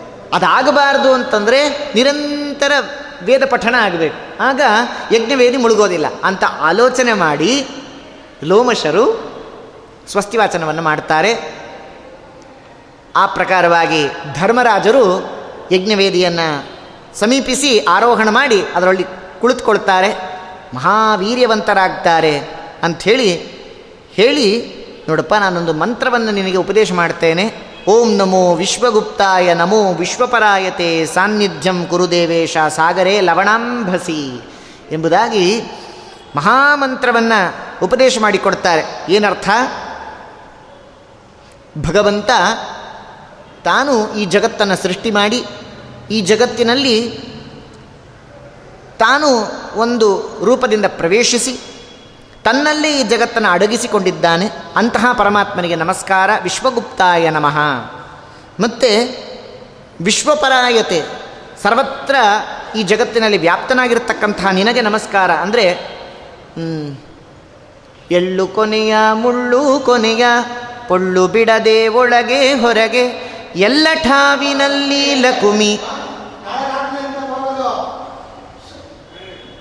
ಲಕುಮಿ ನಲ್ಲನಿದ್ದಾನೆ ಎಲ್ಲ ಠಾವಿನಲ್ಲಿ ಲಕುಮಿ ನಲ್ಲನಿದ್ದಾನೆ ಚಿಂತ್ಯಾಕೆ ಮಾಡುತ್ತಿದ್ದಿ ಚಿನ್ಮಯನಿದ್ದಾನೆ ಆದ್ದರಿಂದ ವಿಶ್ವಪರಾಯತೆ, ಆ ಪ್ರಪಂಚದ ಒಳಗೂ ಹೊರಗೂ ಇರತಕ್ಕಂತಹ ನಿನಗೆ ನಮಸ್ಕಾರ. ಆದ್ದರಿಂದ ಇಂತಹ ಲವಣ ಸಮುದ್ರದಲ್ಲಿ ನಿನ್ನ ಸಾನ್ನಿಧ್ಯವನ್ನು ಉಂಟು ಮಾಡು ಅಂತ ಪ್ರಾರ್ಥನೆ ಮಾಡಿದ್ರು. ಮುಂದೆ ಅಗ್ನಿಯ ಸನ್ನಿಧಾನ ಬರಬೇಕಲ್ವ? ಅಗ್ನಿದೇವರನ್ನು ಪ್ರಾರ್ಥನೆ ಮಾಡ್ಕೊತಿದ್ದಾರೆ. ಅಗ್ನಿರ್ಮಿತ್ರೋ ಯೋನಿರಾಪೋಥ ದೇವ್ಯೋ, ವಿಷ್ಣು ರೇತಸ್ತ್ವಂ ಅಮೃತಸ್ಯ ನಾಭಿಹಿ ಎಂಬುದಾಗಿ ಹೇಳ್ತಾ, ಅಗ್ನಿದೇವರು, ಸೂರ್ಯದೇವರು ಮತ್ತು ಅಬ್ದಿ. ಇವರೆಲ್ಲರೂ ಕೂಡ ಉತ್ಪತ್ತಿ ಸ್ಥಾನವನ್ನು ಉಳ್ಳವರಾಗಿದ್ದಾರೆ. ಇವರು ವಿಷ್ಣುವಿನ ರೇತೋರೂಪವಾಗಿದ್ದಾರೆ ಎಂಬುದಾಗಿ ಸ್ತೋತ್ರ ಮಾಡ್ತಾ ಅಂತಹ ನಿನ್ನ ನಾಭಿಯಲ್ಲಿ ಅಮೃತ ಇದೆ ಸ್ವಾಮಿ ಅಂಥೇಳಿ ದೇವರನ್ನು ಸ್ತೋತ್ರ ಮಾಡ್ತಾ ಮಹಾಮಂತ್ರದ ಉಚ್ಚಾರ, ಉಚ್ಚಾರಣೆಯನ್ನು ಮಾಡಿಕೊಂಡು ಸಮುದ್ರದಲ್ಲಿ ವೇದಿಯನ್ನು ನೀನು ಆರೋಹಣ ಮಾಡು ಅಂಥೇಳಿ ಧರ್ಮರಾಜರಿಗೆ ಹೇಳ್ತಾ ಇದ್ದಾರೆ. ಅದರಂತೆ ಮಾಡಿದ್ದಾರೆ. ಮುಂದೆ ಅನೇಕ ಸ್ತೋತ್ರವನ್ನು ಮಾಡ್ತಾರೆ. ಓಂ ನಮೋ ವಿಶ್ವಗುಪ್ತಾಯ, ನಮೋ ವಿಶ್ವಪರಾಯತೆ, ಸಾನ್ನಿಧ್ಯಂ ಕುರುದೇವೇಶ ಸಾಗರೇ ಲವಣಾಂಭಸಿ, ಅಗ್ನಿರ್ಮಿತ್ರೋ ಯೋನಿರಾಪೋಥ ದೇವಿಯೋ ಅಂತ ಆ ಮಂತ್ರಗಳನ್ನು ಚೆನ್ನಾಗಿ ತಾವು ಪಠನ ಮಾಡ್ತಾ ವಿಶೇಷವಾದಂತಹ ಭಗವಂತನ ಸನ್ನಿಧಾನವನ್ನು ಆ ಲವಣ ಸಮುದ್ರದ ಮಧ್ಯದಲ್ಲಿರ್ತಕ್ಕಂತಹ ಯಜ್ಞವೇದಿಯಲ್ಲಿ ಉಂಟು ಮಾಡ್ತಾರೆ. ಅದರ ಮೇಲೆ ಆರೋಹಣ ಮಾಡಿ ವಿಶಿಷ್ಟವಾದಂತಹ ಅನುಗ್ರಹವನ್ನು ಧರ್ಮರಾಜಾದಿಗಳು ಪಡಿತಾರೆ ಎಂಬುದಾಗಿ. ಮುಂದೆ ವೈಶಂಪಾಯನರು ಜನಮೇಜಯರನ್ನು ಕುರಿತು ಹೇಳಿದಂತಹ ಕಥೆ.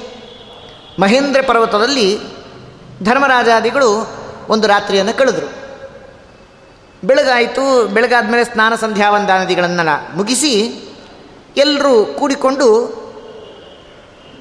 ಅನೇಕ ಋಷಿ ಮುನಿಗಳೆಲ್ಲ ಪರ್ವತದ ಒಂದು ತಪ್ಪದಲ್ಲಿ ಇದ್ದದ್ದು, ಅವರನ್ನೆಲ್ಲ ಸಂದರ್ಶಿಸಿ, ಅವರನ್ನೆಲ್ಲ ಸತ್ಕಾರ ಮಾಡಿ ಲೋಮಶರಣ ಕೂಡಿಕೊಂಡು ಎಲ್ಲರೂ ಹೊರಡ್ತಾ ಇದ್ದಾರೆ.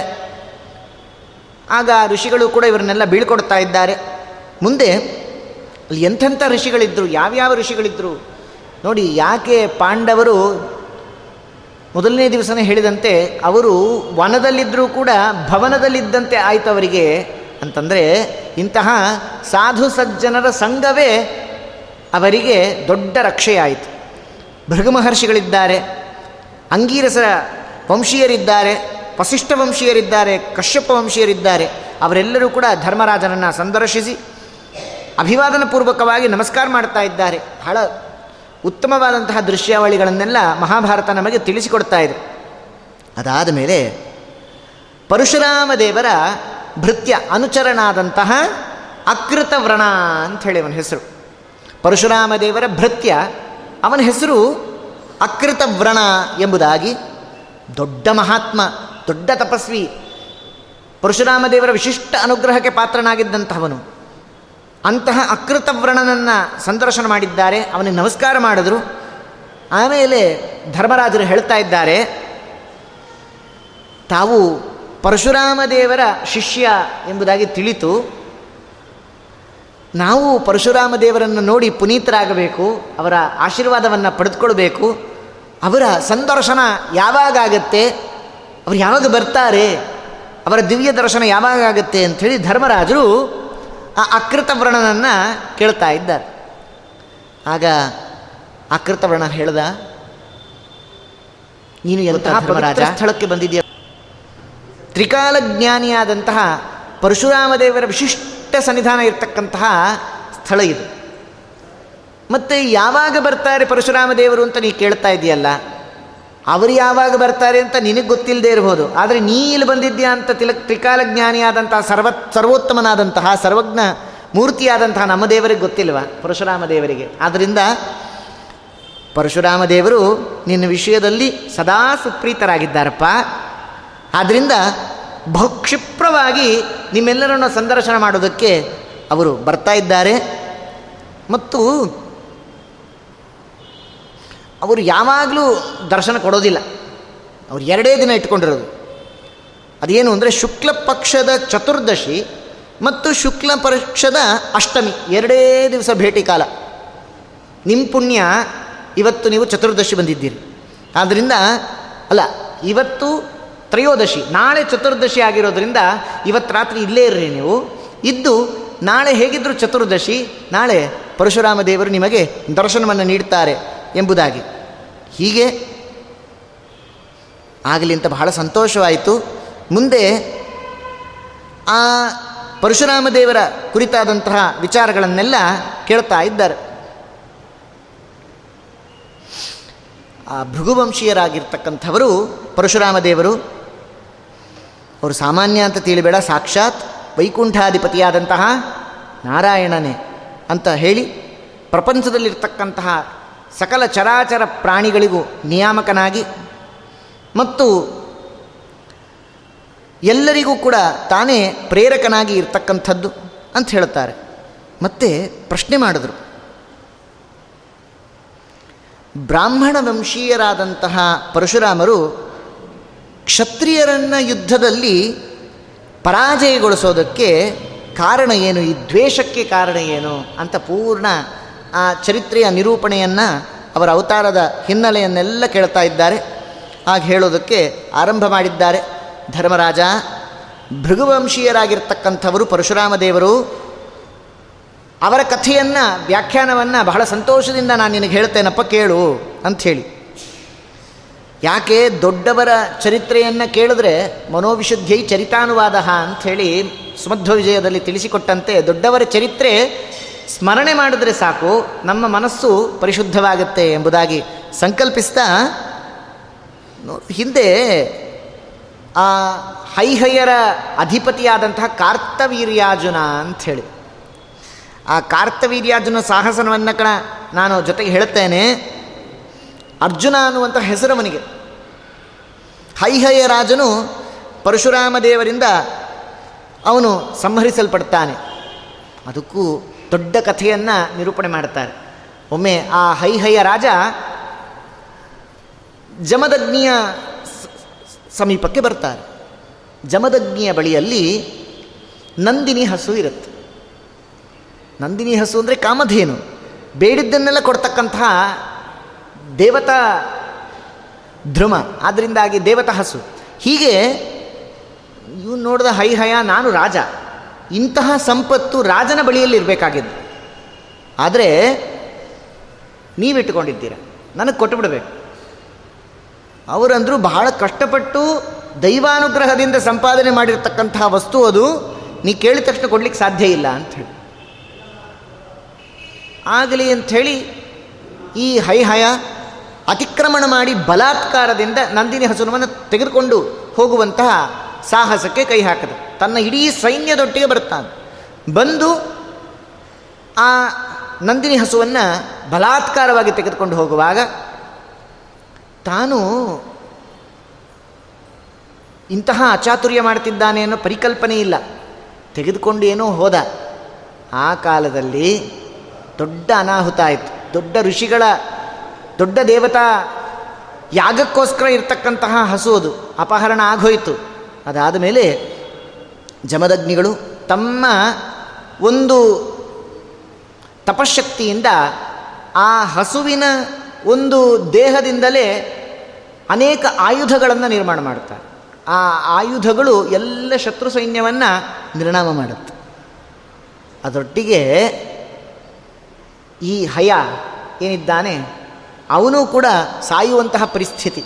ಆದರೆ ಒಂದು ಬಾರಿ ಅಪರಾಧ ಆಯಿತು ಅಂತ ಕ್ಷಮಾಪಣೆ ಕೇಳಬೇಕು ಅವನು. ಕೇಳೋದಿಲ್ಲ. ಆದರೂ ಕೂಡ ಇವನು ದೇಶದ ರಾಜ. ಪ್ರಜೆಗಳಿಗೆ ಕ್ಷೋಭೆ ಆಗತ್ತೆ. ಅದರಿಂದಾಗಿ ಕ್ಷಾಮವಾಗದಿತ್ತು, ಮುಂದೆ ರಾಜ್ಯ, ರಾಜ ಇಲ್ಲದೆ ಪರಿತಪಿಸಿತು ಎಂಬುದಾಗಿ ಕ್ಷಮಾಪಣೆಯನ್ನು ತಾವೇ ಕೊಡ್ತಾರೆ ಚಮದಗ್ನಿಗಳು ಇಷ್ಟಾದರೂ ಕೂಡ ತಪ್ಪಾಯಿತು ಅಂತ ಒಪ್ಪಿಕೊಳ್ಳೋದಿಲ್ಲ. ಇಷ್ಟೆಲ್ಲ ಕಾರ್ಯ ಆಗುತ್ತೆ, ನಂತರದಲ್ಲಿ ನಂದಿ ಹಸು ಇವ್ರ ಹತ್ರನೇ ಇರುತ್ತೆ ಅಂತೆಲ್ಲ ಕಥೆಯನ್ನು ಪೂರ್ಣವಾಗಿ ನಿರೂಪಣೆ ಮಾಡ್ತಾರೆ. ಆದರೆ ಯಾವಾಗ ತಮ್ಮ ತಂದೆಯನ್ನು ಈ ಒಂದು ರೀತಿಯಲ್ಲಿ ಘೋರ ಶಿಕ್ಷೆಗೆ ತನ್ನ ಸೈನ್ಯವನ್ನೆಲ್ಲ ನಿರ್ನಾಮ ಮಾಡಿದ್ದಾರೆ ಅಂಥೇಳಿ ಕಾರ್ತವೀರ್ಯಾಜನ ಗೊತ್ತಾಯಿತು. ಪರಶುರಾಮನ ತಂದೆಯಾದಂತಹ ಜಮದಗ್ನಿಗಳ ಮೇಲೆ ಅವನು ದೋ ಘೋರ ಯುದ್ಧಕ್ಕೆ ಅಣಿಯಾಗ್ತಾನೆ.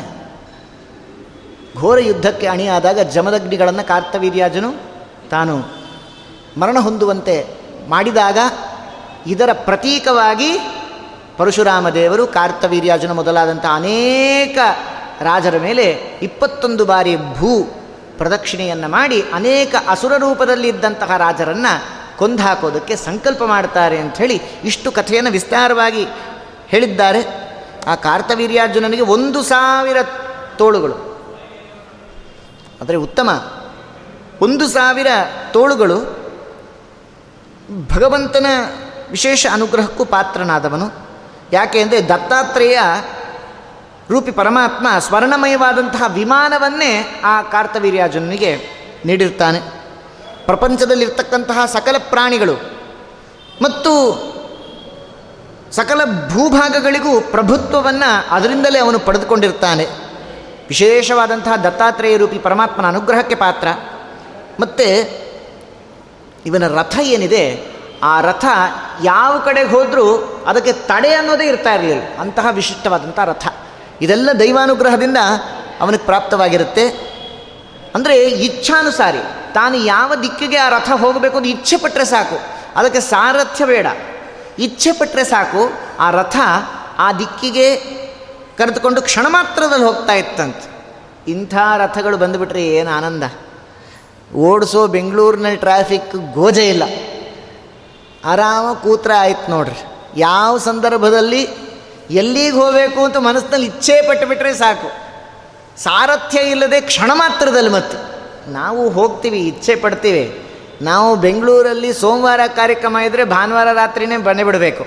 ಅಂಥ ಪರಿಸ್ಥಿತಿ ಬಂದು ಹೋಗಿದೆ. ಈ ಟ್ರಾಫಿಕ್ಕಲ್ಲಿ ಕ್ಷಣ ಮಾತ್ರದಲ್ಲಿ ಹೋಗೋದು ಅಂದರೆ ದೊಡ್ಡ ಒಂದು ವ್ಯಾಪಾರವೇ. ಅದರಿಂದ ಅಂತಹ ರಥ ಇತ್ತು ಅವನ ಹತ್ರ. ದೇವತೆಗಳನ್ನು, ಯಕ್ಷರನ್ನು, ಋಷಿಮುನಿಗಳನ್ನು ಎಲ್ಲ ಕಡೆಯಲ್ಲೂ ಮರ್ದನ ಮಾಡ್ತಾ ಬರ್ತಾ ಇದ್ದಾನೆ. ಅಷ್ಟು ಪ್ರತಾಪಿ. ಕಡೆಗೆ ಇವನ ಹಿಂಸೆಯನ್ನು ತಾಳಲಾಡದೆ ದೇವತೆಗಳೆಲ್ಲ ಮಹಾತ್ಮರಾದಂತಹ ಅನೇಕ ದೇವತೆಗಳನ್ನು ತಾವು ಪ್ರಾರ್ಥನೆ ಮಾಡ್ತಾ ಮುಂದೆ ಸತ್ಯಪರಾಕ್ರಮನಾದಂತಹ, ಸತ್ಯನಿಷ್ಠನಾದಂತಹ ಭಗವಂತನನ್ನು, ವಿಷ್ಣುವನ್ನು ಕುರಿತು ಸ್ತೋತ್ರ ಮಾಡ್ತಾರೆ. ಭಗವನ್ಭೂತ ರಕ್ಷಾರ್ಥಂ ಅರ್ಜುನಂ ಜಹಿ ವೈ ಪ್ರಭೋ ಎಂಬುದಾಗಿ. ವಿಮಾನೇನ ಚ ದಿವ್ಯೇನ ಹೈಹಯಾಧಿಪತಿ ಪ್ರಭು ಶಚೀಸಯಾಹಾಯಂ ಕ್ರೀಡಂತಂ ಧರ್ಷಯಾಮಾಸ ವಾಸವಂ ಎಂಬುದಾಗಿ ಹೇಳ್ತಾ, ಅರ್ಜುನಂ ಜಹಿವೈ ಪ್ರಭೋ, ಆ ಅರ್ಜುನ ನೀನೇ ಗೆಲ್ಲಬೇಕಪ್ಪ. ಭಾಳ ಉಪಟಗಳು ಕೊಡ್ತಾ ಇದ್ದಾನೆ.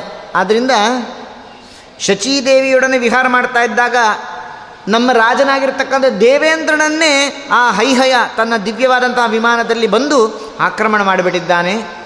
ಬಹಳ ಕಷ್ಟವಾಗ್ತಾ ಇದೆ ನಮಗೆ. ದಯಮಾಡಿ ಅನುಗ್ರಹ ಮಾಡು ಅಂಥೇಳಿ ಭಗವಂತನನ್ನು ಪ್ರಾರ್ಥನೆ ಮಾಡ್ತಾ ಇದ್ದಾರೆ. ಮುಂದೆ ಹೇಳ್ತಾ ಇದ್ದಾರೆ ಲೋಮಶರು, ಯುಧಿಷ್ಠಿರ, ಅದೇ ಸಮಯದಲ್ಲಿ ಕನ್ಯಾಕುಬ್ಜ ಅನ್ನುವಂತಹ ಒಂದು ದೇಶದಲ್ಲಿ ಮಹಾಪರಾಕ್ರಮಿಯಾದಂತಹ ಒಬ್ಬ ರಾಜ ಇದ್ದ.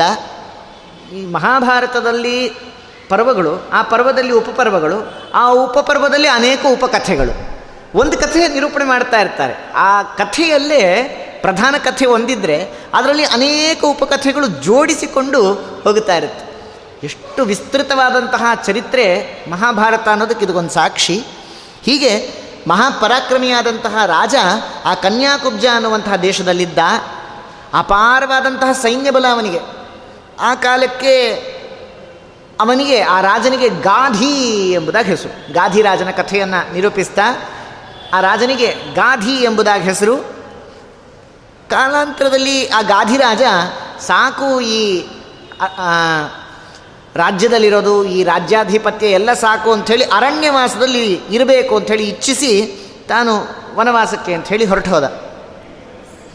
ಆ ಕಾಲಕ್ಕೆ ಗಾಧಿರಾಜ ಕಾಡಿನಲ್ಲಿ ವಾಸ ಮಾಡ್ತಾ ಇರುವಾಗ ದೇವಲೋಕದ ಅಪ್ಸರಿಗೆ ಸಮಾನವಾದಂತಹ ಒಬ್ಬಳು ಮಗಳು ಅವನಿಗೆ ಹುಟ್ಟುತ್ತಾಳೆ. ಒಳ್ಳೆಯ ರೂಪವಂತೆ ಅವಳಿಗೆ ತಂದೆ ತಾಯಿ ಯಾರೂ ಇರೋದಿಲ್ಲ. ಇವನಿಗೆ ಮಗಳಾಗಿ ಹುಟ್ಟುತ್ತಾಳೆ. ಪ್ರಾಪ್ತ ವಯಸ್ಕಳಾಗಿ. ಮುಂದೆ ಅವಳು ಭೃಗು ಮಹರ್ಷಿಯ ಮಗನಾದಂತಹ ರುಚಿಕಾ ಎಂಬಂತಹ ಋಷಿಯನ್ನು ವಿವಾಹ ಮಾಡಿಕೊಳ್ಳುತ್ತಾನೆ. ನೋಡಿ ಎಂಥ ದೊಡ್ಡ ಚರಿತ್ರೆ. ಗಾಧಿರಾಜ ದೊಡ್ಡ ರಾಜ. ತಾನು ಎಲ್ಲವನ್ನೂ ಪರಿತ್ಯಾಗ ಮಾಡಿ, ಅರಣ್ಯವಾಸಿಯಾಗಿ ತಪಸ್ ಮಾಡಬೇಕು ಅಂತ ಬಂದರೂ ಕೂಡ ಅಲ್ಲೂ ದೇವರೇನೋ ಒಂದು ಬಾಂಧವ್ಯ ಅಂತ ಇಟ್ಟು ಅಲ್ಲೂ ಒಂದು ಮಮಕಾರಕ್ಕೆ ಕಾರಣವಾಗುವಂತೆ ವ್ಯಾಪಾರ ಮಾಡಿಬಿಟ್ಟ. ಅದಕ್ಕೆ ನಾವು ತಪಸ್ಸು ಅಂತ ಹೋಗ್ತೀವಲ್ಲ, ಅದು ನಮಗೆ ತಾಪವೇ. ದೊಡ್ಡವರಿಗೆ ತಾಪವು ತಪಸ್ಸೆ ಅಂತ ನಾವು ಚಿಂತನೆ ಮಾಡಿದ್ದು ಅದೇ ಕಾರಣದಿಂದಲೇ. ಇದೇ ರೀತಿಯಾದಂಥ ಇನ್ನೊಂದು ಚರಿತ್ರೆಯನ್ನು ನಾವು ಚಿಂತನೆ ಮಾಡೋದು ಸಂದರ್ಭಾನುಸಾರವಾಗಿ ಅಂತ ಹೇಳಿದ್ರೆ, ಒಬ್ಬೆ, ಒಬ್ಬ ರಾಜ ಇದೇ ರೀತಿಯಾಗಿ ವೈರಾಗ್ಯ ಬಂದು ತಾನು ವನವಾಸಕ್ಕೆ ಹೋದ. ಹೋದದ್ದು ಯಾಕೆ? ತಪಸ್ಸು ಮಾಡಬೇಕು ಅಂತ ಹೋದ. ತಪಸ್ಸು ಮಾಡಬೇಕು ಅಂತ ಹೋದಂತಹ ರಾಜನ್ನ ಪರೀಕ್ಷೆ ಮಾಡಬೇಕು ಅಂಥೇಳಿ ಇಂದ್ರದೇವರೇ ಬ್ರಾಹ್ಮಣ ವೇಷದಲ್ಲಿ ಬಂದರು. ಇಂದ್ರದೇವರೇ ಬ್ರಾಹ್ಮಣ ವೇಷದಲ್ಲಿ ಬಂದು, ಏನಪ್ಪ, ನೀ ಯಾಕೆ ಇಲ್ಲಿ ಬಂದಿದ್ದೀಯಾ? ನಾನು ಒಬ್ಬ ದೊಡ್ಡ ರಾಜ ವೈರಾಗ್ಯ ಬಂದು ತಪಸ್ಸು ಮಾಡಬೇಕು ಅಂತ ಕಾಡಿಗೆ ಬಂದಿದ್ದೀನಿ ಅಂದ ಅವನು ಹೌದಾ, ಬಹಳ ಸಂತೋಷ. ಆಗಲಿ, ನೀನು ತಪಸ್ಸು ಚೆನ್ನಾಗಾಗಲಿ, ನನಗೊಂದು ಸಹಾಯ ಮಾಡ್ತೀಯಾ ಅಂದರು. ಏನು ಸಹಾಯನಪ್ಪ? ನೋಡು, ನಾನು ತೀರ್ಥಯಾತ್ರೆಗೆ ಅಂತ ಹೊರಟಿದ್ದೀನಿ, ಆದರೆ ನನ್ನ ಹತ್ರ ಈ ಖಡ್ಗ ಇದೆ, ಕತ್ತಿ ಇದೆ. ಇದು ನನಗೆ ತೀರ್ಥಯಾತ್ರೆಗೆ ಪ್ರತಿಬಂಧಕವಾಗತ್ತೆ. ಆದ್ದರಿಂದ ಸ್ವಲ್ಪ ಕಾಲ ನೀನು ಈ ಖಡ್ಗವನ್ನು ನಿನ್ನ ಹೊಟ್ ನಿನ್ನ ನಿನ್ನ ಹತ್ರ ಇಟ್ಕೊಂಡಿರು ಅಂತ ಹೇಳಿ. ಇದೇನು ದೊಡ್ಡ ವಿಚಾರ? ಆಗಲಿ ಅಂಥೇಳಿ ಒಪ್ಪುವಂತಹ ಸಮಯದಲ್ಲಿ ಇಂದ್ರದೇವರು ಪರೀಕ್ಷೆ ಮಾಡಬೇಕಲ್ಲ. ಹೇಳ್ತಾರೆ, ಖಡ್ಗ ಇಟ್ಕೊಳ್ಳೋದು ಅಷ್ಟೇ ಉದ್ದೇಶವಲ್ಲ. ನಾನು ಯಾವ ರೀತಿಯಾಗಿ ಖಡ್ಗ ಕೊಟ್ಟಿದ್ದೇನೋ ಅದು ಅದೇ ರೀತಿಯಾಗಿರಬೇಕು ಅಂತ. ಅಂದರೆ ಈ ಖಡ್ಗದ ಒಂದು ತೀಕ್ಷ್ಣತೆ ಕಡಿಮೆ ಆಗಬಾರ್ದು. ಇದು ಹರಿತವಾಗೇ ಇರಬೇಕು. ಸ್ವಲ್ಪ ಕೂಡ ಶಾರ್ಪ್ನೆಸ್ ಕಮ್ಮಿ ಆಗಬಾರ್ದು. ಹಾಗಿರಬೇಕು, ನೀವು ಕೊಡುವಾಗಲೂ ಕೂಡ ಯಥಾವತ್ತಾಗಿ ಕೊಡಬೇಕು. ಓಹೋ, ಇಲ್ಲಿ ಬಂತು ಫಜೀತಿ. ಆಗಲಿ ಅಂತ ಹೇಳಿ ಒಪ್ಪಿದ. ತಪಸ್ಸಿಗೆ ಅಂತ ಕೂತ್ಕೊಂಡ. ಜೊತೆ ಖಡ್ಗ ಇಟ್ಕೊಂಡೇ ಕೂತ. ತಪಸ್ಸಿಗೆ ಅಂತ ಕುಳಿತುಕೋತಾನೆ, ಮಧ್ಯ ಮಧ್ಯದಲ್ಲಿ ಖಡ್ಗ ನೋಡ್ತಾನೆ ಪಾಪ. ಖಡ್ಗ ಹರಿತವಾಗಿದೆಯೋ ಇಲ್ವೋ ಅಂಥೇಳಿ ವಿಚಾರ. ಅದನ್ನು ಪ್ರಹಾರ ಮಾಡಿದ್ರೆ ಹೌದಷ್ಟೇ, ಅದು ಹರಿತವಾಗಿದೆಯೋ ಇಲ್ವೋ ಅಂತ ಗೊತ್ತಾಗೋದು. ಸರಿ, ಮೊದಲು ಗಿಡ ಬಳ್ಳಿಗಳ ಮೇಲೆ ಪ್ರಹಾರ ಮಾಡಲಿಕ್ಕೆ ಆರಂಭ ಮಾಡಿದ. ಓಹೋ, ಪರವಾಗಿಲ್ಲ. ಚೂಪಾಗಿದೆ. ಆಗ ಆಗಾಗ ಅದನ್ನು ತಪಸ್ ಮಾಡೋದು ಈ ಕಡೆ ಅದನ್ನು ಹರಿತವಾಗಿದೆಯೋ ಇಲ್ಲೋ ಅಂಥೇಳಿ ಮೇಲೆ ಮೇಲೆ ಉಜ್ಜಿ ಉಜ್ಜಿ ನೋಡೋದು. ಮೊದಲು ಗಿಡ ಮರಗಳ ಮೇಲೆ ಪ್ರಹಾರ ಮಾಡಲಿಕ್ಕೆ ಆರಂಭ ಮಾಡಿದ. ಅನಂತರದಲ್ಲಿ ಸಣ್ಣ ಸಟ್ಟ ಪಶು ಪಕ್ಷಿಗಳ ಮೇಲೆ ಪ್ರಹಾರ ಆರಂಭ ಮಾಡಿದ. ದೊಡ್ಡ ದೊಡ್ಡ ಪ್ರಾಣಿಗಳ ಮೇಲೆ ಪ್ರಹಾರ ಆರಂಭ ಮಾಡಿದ. ಹೀಗೆ ತಪಸ್ಸಿಗೆ ಬಂದಂತಹ ರಾಜ ದೊಡ್ಡ ಬೇಟೆಗಾರನೇ ಆಗೋದು. ದೇವರ ವ್ಯಾಪಾರ ಹೇಗೆ ಅಂತ ಹೇಳಲಿಕ್ಕೆ ಬರೋದಿಲ್ಲ. ಅದರಂತೆ ಗಾಧಿರಾಜ ಒಳ್ಳೆಯ ತಪಸ್ವಿನೇ. ವೈರಾಗ್ಯ ಹೊಂದಿ ಅರಣ್ಯಕ್ಕೆ ಬಂದಿದ್ದಾನೆ. ದೇವಲೋಕದ ಅಪ್ಸರಿಗೆ ಸಮಾನವಾದಂತಹ ಹೆಣ್ಣುಮಗಳು ಹುಟ್ಟಿದ್ಲು. ಅವಳನ್ನು ಭೃಗು ಮಹರ್ಷಿಯ ಮಗರಾದಂತಹ ರುಚೀಕನಿಗೆ ಪಾಣಿಗ್ರಹಣ ಮಾಡಿಕೊಡಬೇಕು ಅಂಥೇಳಿ ರಾಜನಿಗೆ ಈ ಆಶಯ ಬಂತು. ಯಾಕೆ? ಆ ರುಚಿಕ ಸಾಮಾನ್ಯ ಅಲ್ಲ, ದೊಡ್ಡ ವ್ರತಾನುಷ್ಠಾನವನ್ನು ಮಾಡ್ತಕ್ಕಂತಹ ಬ್ರಾಹ್ಮಣ, ಅದರಲ್ಲೂ ಭೃಗು ಋಷಿಗಳ ಮಗ, ಯೋಗ್ಯ ಅಂಥೇಳಿ ಚಿಂತನೆ ಮಾಡಿ ಇಷ್ಟ ಆಯಿತು. ಈ ಕಾಲಕ್ಕೆ ಅಪೇಕ್ಷೆ ರುಚಿಕನಿಗೂ ಇತ್ತು. ಆದರೆ ಇವ್ರದ್ದೊಂದು ಸಂಪ್ರದಾಯ ಇದೆ. ಗಾಧಿರಾಜನದೊಂದು ಸಂಪ್ರದಾಯ ಇದೆ ಅಂತ ಹೇಳ್ತಾನೆ. ಆಗ್ಲಪ್ಪ, ರುಚಿಕ ಬಂದ, ಬಂದು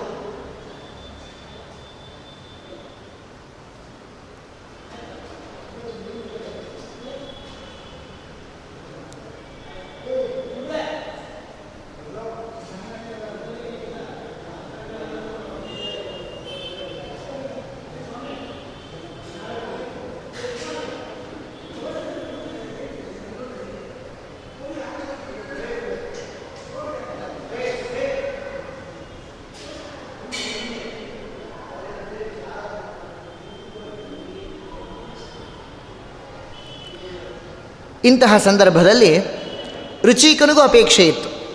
ಒಳ್ಳೆಯ ಸ್ಫುರದ್ರೂಪಿ ಹೆಣ್ಣು ಆದ್ದರಿಂದಾಗಿ ಮದುವೆ ಮಾಡಿಕೊಳ್ಬೇಕು ಎಂಬುದಾಗಿ. ಪರಸ್ಪರವಾಗಿ ಇಬ್ಬರು ಸಂದರ್ಶನ ಮಾಡಿಕೊಂಡ್ರು. ಗಾಧಿರಾಜ ಮತ್ತು ರುಚಿಕ. ಇಂತಹ ಸಂದರ್ಭದಲ್ಲಿ ಆ ರುಚಿಕನಿಗೆ ಗಾಧಿರಾಜ ಹೇಳ್ತಾ ಇದ್ದಾರೆ.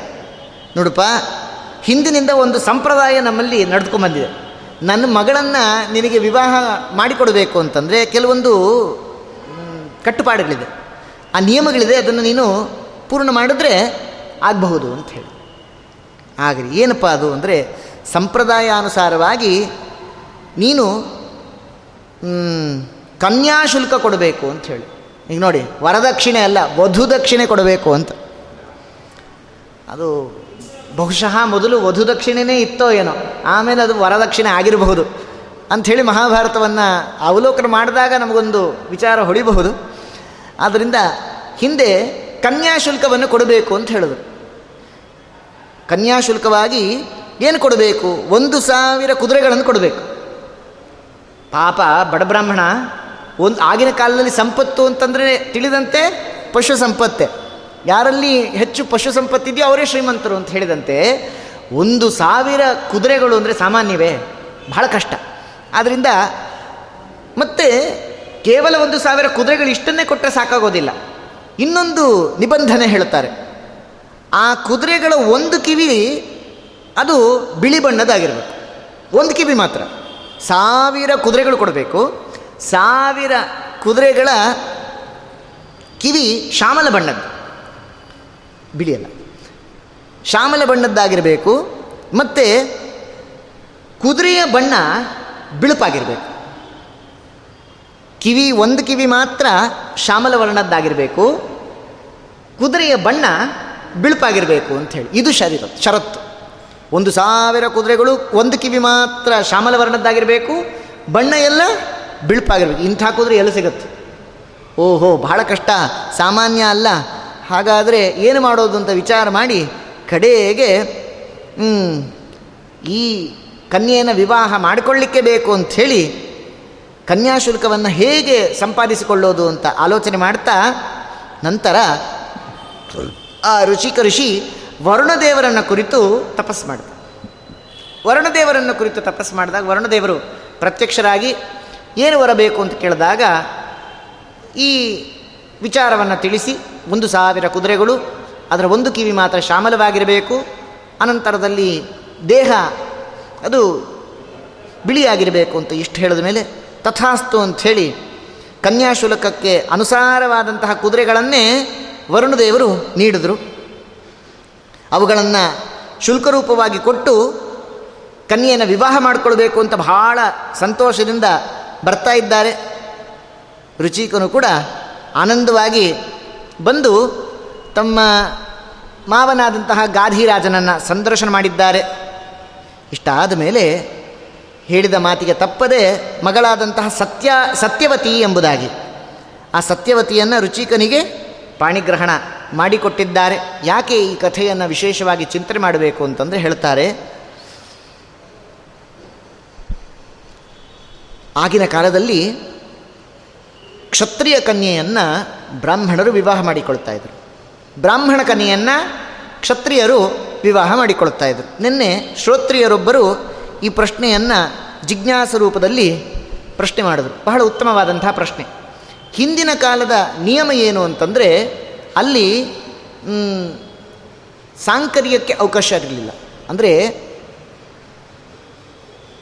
ಯಾವ ಕ್ಷತ್ರಿಯ ವರ್ಗದವರಾಗಿದ್ದಾರೆ. ಅವರು ಬ್ರಾಹ್ಮಣ ಕನ್ಯೆಯನ್ನು ವಿವಾಹ ಮಾಡುವ ಅವಕಾಶ ಇತ್ತು. ಹಾಗೆ ಬ್ರಾಹ್ಮಣರು ಕ್ಷತ್ರಿಯ ಕನ್ಯೆಯನ್ನು ವಿವಾಹ ಮಾಡಿಕೊಳ್ಳುವ ಅವಕಾಶ ಆ ಯುಗದ ಧರ್ಮದಂತೆ ಇದ್ದದ್ದು. ಅದು ಸಾಂಕರ್ಯಕ್ಕೆ ಅವಕಾಶ ಆಗೋದಿಲ್ಲ ಆದರೆ ಯುಗಭೇದೇನ ವ್ಯತ್ಯಾಸವಾಗುತ್ತೆ. ಅಂದರೆ ಅರ್ಥ ಕೃತಯುಗದಲ್ಲಿ ಇದ್ದದ್ದು ತ್ರೇತಾಯುಗಕ್ಕೆ ಇರಬೇಕು ಅಂತ ನಿಯಮ ಇಲ್ಲ. ತ್ರೇತಾಯುಗಕ್ಕೆ ಇದ್ದದ್ದು ದ್ವಾಪರ ಯುಗಕ್ಕೆ ಇರಬೇಕು ಅಂತಿಲ್ಲ. ದ್ವಾಪರಕ್ಕೆ ಇದ್ದದ್ದು ಪುನಃ ಕಲಿಯುಗಕ್ಕೆ ಅನ್ವಯವಾಗೋದಿಲ್ಲ. ಉದಾಹರಣೆ ಹೇಳ್ತೇನೆ. ಮಹಾಭಾರತದ ಆದಿಪರ್ವದಲ್ಲೇ ಬಂದಂತಹ ಒಂದು ಪ್ರಸಂಗ. ಯಾವ ರೀತಿಯಾಗಿ ಸತ್ಯವತಿ ದೇವಿಯನ್ನು ಪರಾಶರರು ವಿವಾಹ ಮಾಡಿಕೊಂಡು ವೇದವ್ಯಾಸದೇವರ ಅವತಾರ ಆದ ಮೇಲೂ ಕನ್ಯಾತ್ವವನ್ನು ನೀಡಿ ಅನುಗ್ರಹ ಮಾಡಿದರು. ಅನಂತರದಲ್ಲಿ ಶಂತನು ಮಹರ್ಷಿ ಸತ್ಯವತಿ ದೇವಿಯನ್ನು ವಿವಾಹ ಮಾಡಿಕೊಂಡರು. ಆ ಪ್ರಸಂಗದಲ್ಲಿ ಒಂದು ಮಾತು ಹೇಳ್ತಾರೆ. ಆಚಾರ್ಯರು ನಿರ್ಣಯವನ್ನು ಕೊಡ್ತಾರೆ. ವಾಸ್ತವಿಕವಾಗಿ ಸತ್ಯವತಿ ದೇವಿ ಬೆಸ್ತ ಕನ್ಯೆ. ಇನ್ನು ಶಂತನು ಕ್ಷತ್ರಿಯ. ಕ್ಷತ್ರಿಯನಾಗಿರ್ತಕ್ಕಂಥವನು ಬೆಸ್ತ ಕನ್ಯೆಯನ್ನು ಹೇಗೆ ವಿವಾಹ ಮಾಡಿಕೊಳ್ಳಿಕ್ಕೆ ಅವಕಾಶ ಅಂತ. ಶಂತನು ಮಹರ್ಷಿಗಳು ಆಗ ಸಂಕಲ್ಪ ಮಾಡ್ತಾರೆ, ಒಂದು ವೇಳೆ ನನ್ನ ಮನಸ್ಸು ಒಂದು ಕನ್ಯೆಯನ್ನು ಅಪೇಕ್ಷೆ ಪಟ್ಟಿದೆ ಅಂತಂದರೆ ಅವಳು ಕ್ಷತ್ರಿಯ ಕನ್ಯೆಯೇ ಅಂತ ನಿರ್ಧಾರ ಮಾಡ್ತಾರೆ, ಧರ್ಮ ಹಾಗಿತ್ತಾಗ ಅಂದರೆ ಧರ್ಮದಲ್ಲಿ ಎಷ್ಟು ನಿಷ್ಠೆ ಅಂದರೆ ಒಂದು ವೇಳೆ ನನ್ನ ಮನಸ್ಸು ಒಂದು ಕನ್ಯೆಯನ್ನು ಅಪೇಕ್ಷೆ ಪಟ್ಟಿದೆ ಅಂತಂದರೆ ಅವಳು ಕ್ಷತ್ರಿಯೋಚಿತವಾದಂತಹ ಕನ್ಯೆ ಅಂತ ನಿರ್ಧಾರ ಮಾಡಿಕೊಂಡ್ರು. ಇದರಂತೆ ಈಗಿನ ಕಾಲಕ್ಕೆ ನಾವು ನಿರ್ಧಾರ ಮಾಡ್ಕೊಳ್ಳೋಕೆ ಬರೋದಿಲ್ಲ. ಓಹೋ, ಯಾವುದಾದ್ರೂ ಹುಡುಗಿ ಮೇಲೆ ನನಗೆ ಮನಸ್ಸಾಗಿದೆ ಅಂತ ಅವಳು ಬ್ರಾಹ್ಮಣ ಕನ್ಯೆ ಅಂತ ನಿರ್ಧಾರ ಮಾಡಕ್ಕೆ ಬರೋದಿಲ್ಲ. ಆದ್ದರಿಂದ ಅದು ಆ ಕಾಲಕ್ಕೆ ಆ ಯುಗದ ಧರ್ಮ ಅಂತ ನಾವು ಅದನ್ನು ಒಪ್ಪಲೇಬೇಕು. ಅದು ಈ ಕಾಲಕ್ಕೆ ಈ ಯುಗಕ್ಕೆ ಅನ್ವಯವಾಗೋದಿಲ್ಲ ಅಂಥೇಳಿ ಸೂಕ್ಷ್ಮವನ್ನು ನಾವು ಗಮನಿಸಿದಂತೆ ಆಚಾರ್ಯರು ನಿರ್ಣಯವನ್ನು ಕೊಡ್ತಾರೆ, ಬೆಸ್ತ ರಾಜನಲ್ಲಿ ಅವಳು ರಕ್ಷಿತಳಾದವಳು. ಅಂದರೆ ಅವಳಿಂದ, ಅವನಿಂದ ಕೇವಲ ಪೋಷಿತಳಾದವಳು. ಆದರೆ ಅವಳು ಕ್ಷತ್ರಿಯ ಕನ್ಯೆಯೇ ಅಂಥೇಳಿ ಆಚಾರ್ಯರು ನಿರ್ಣಯವನ್ನು ಕೊಟ್ಟಂತೆ ಪ್ರಸ್ತುತ ಯುಗ ಭೇದೇನ ಈ ಅವಶ್ಯ ಒಂದು ವ್ಯತ್ಯಾಸಗಳನ್ನು ನಾವು ಕಂಡುಕೊಳ್ಳಬಹುದು ಅದರಂತೆ ದೇವತೆಗಳ ಸಮ್ಮುಖದಲ್ಲಿ ಸತ್ಯವತಿ ದೇವಿಯನ್ನು ವಿವಾಹ ಮಾಡಿಕೊಂಡು ಇಬ್ಬರು ಕೂಡ ಪರಸ್ಪರವಾಗಿ ಸಂತೋಷದಿಂದ ವಿಹಾರ ಮಾಡ್ತಾ ಇದ್ದಾರೆ.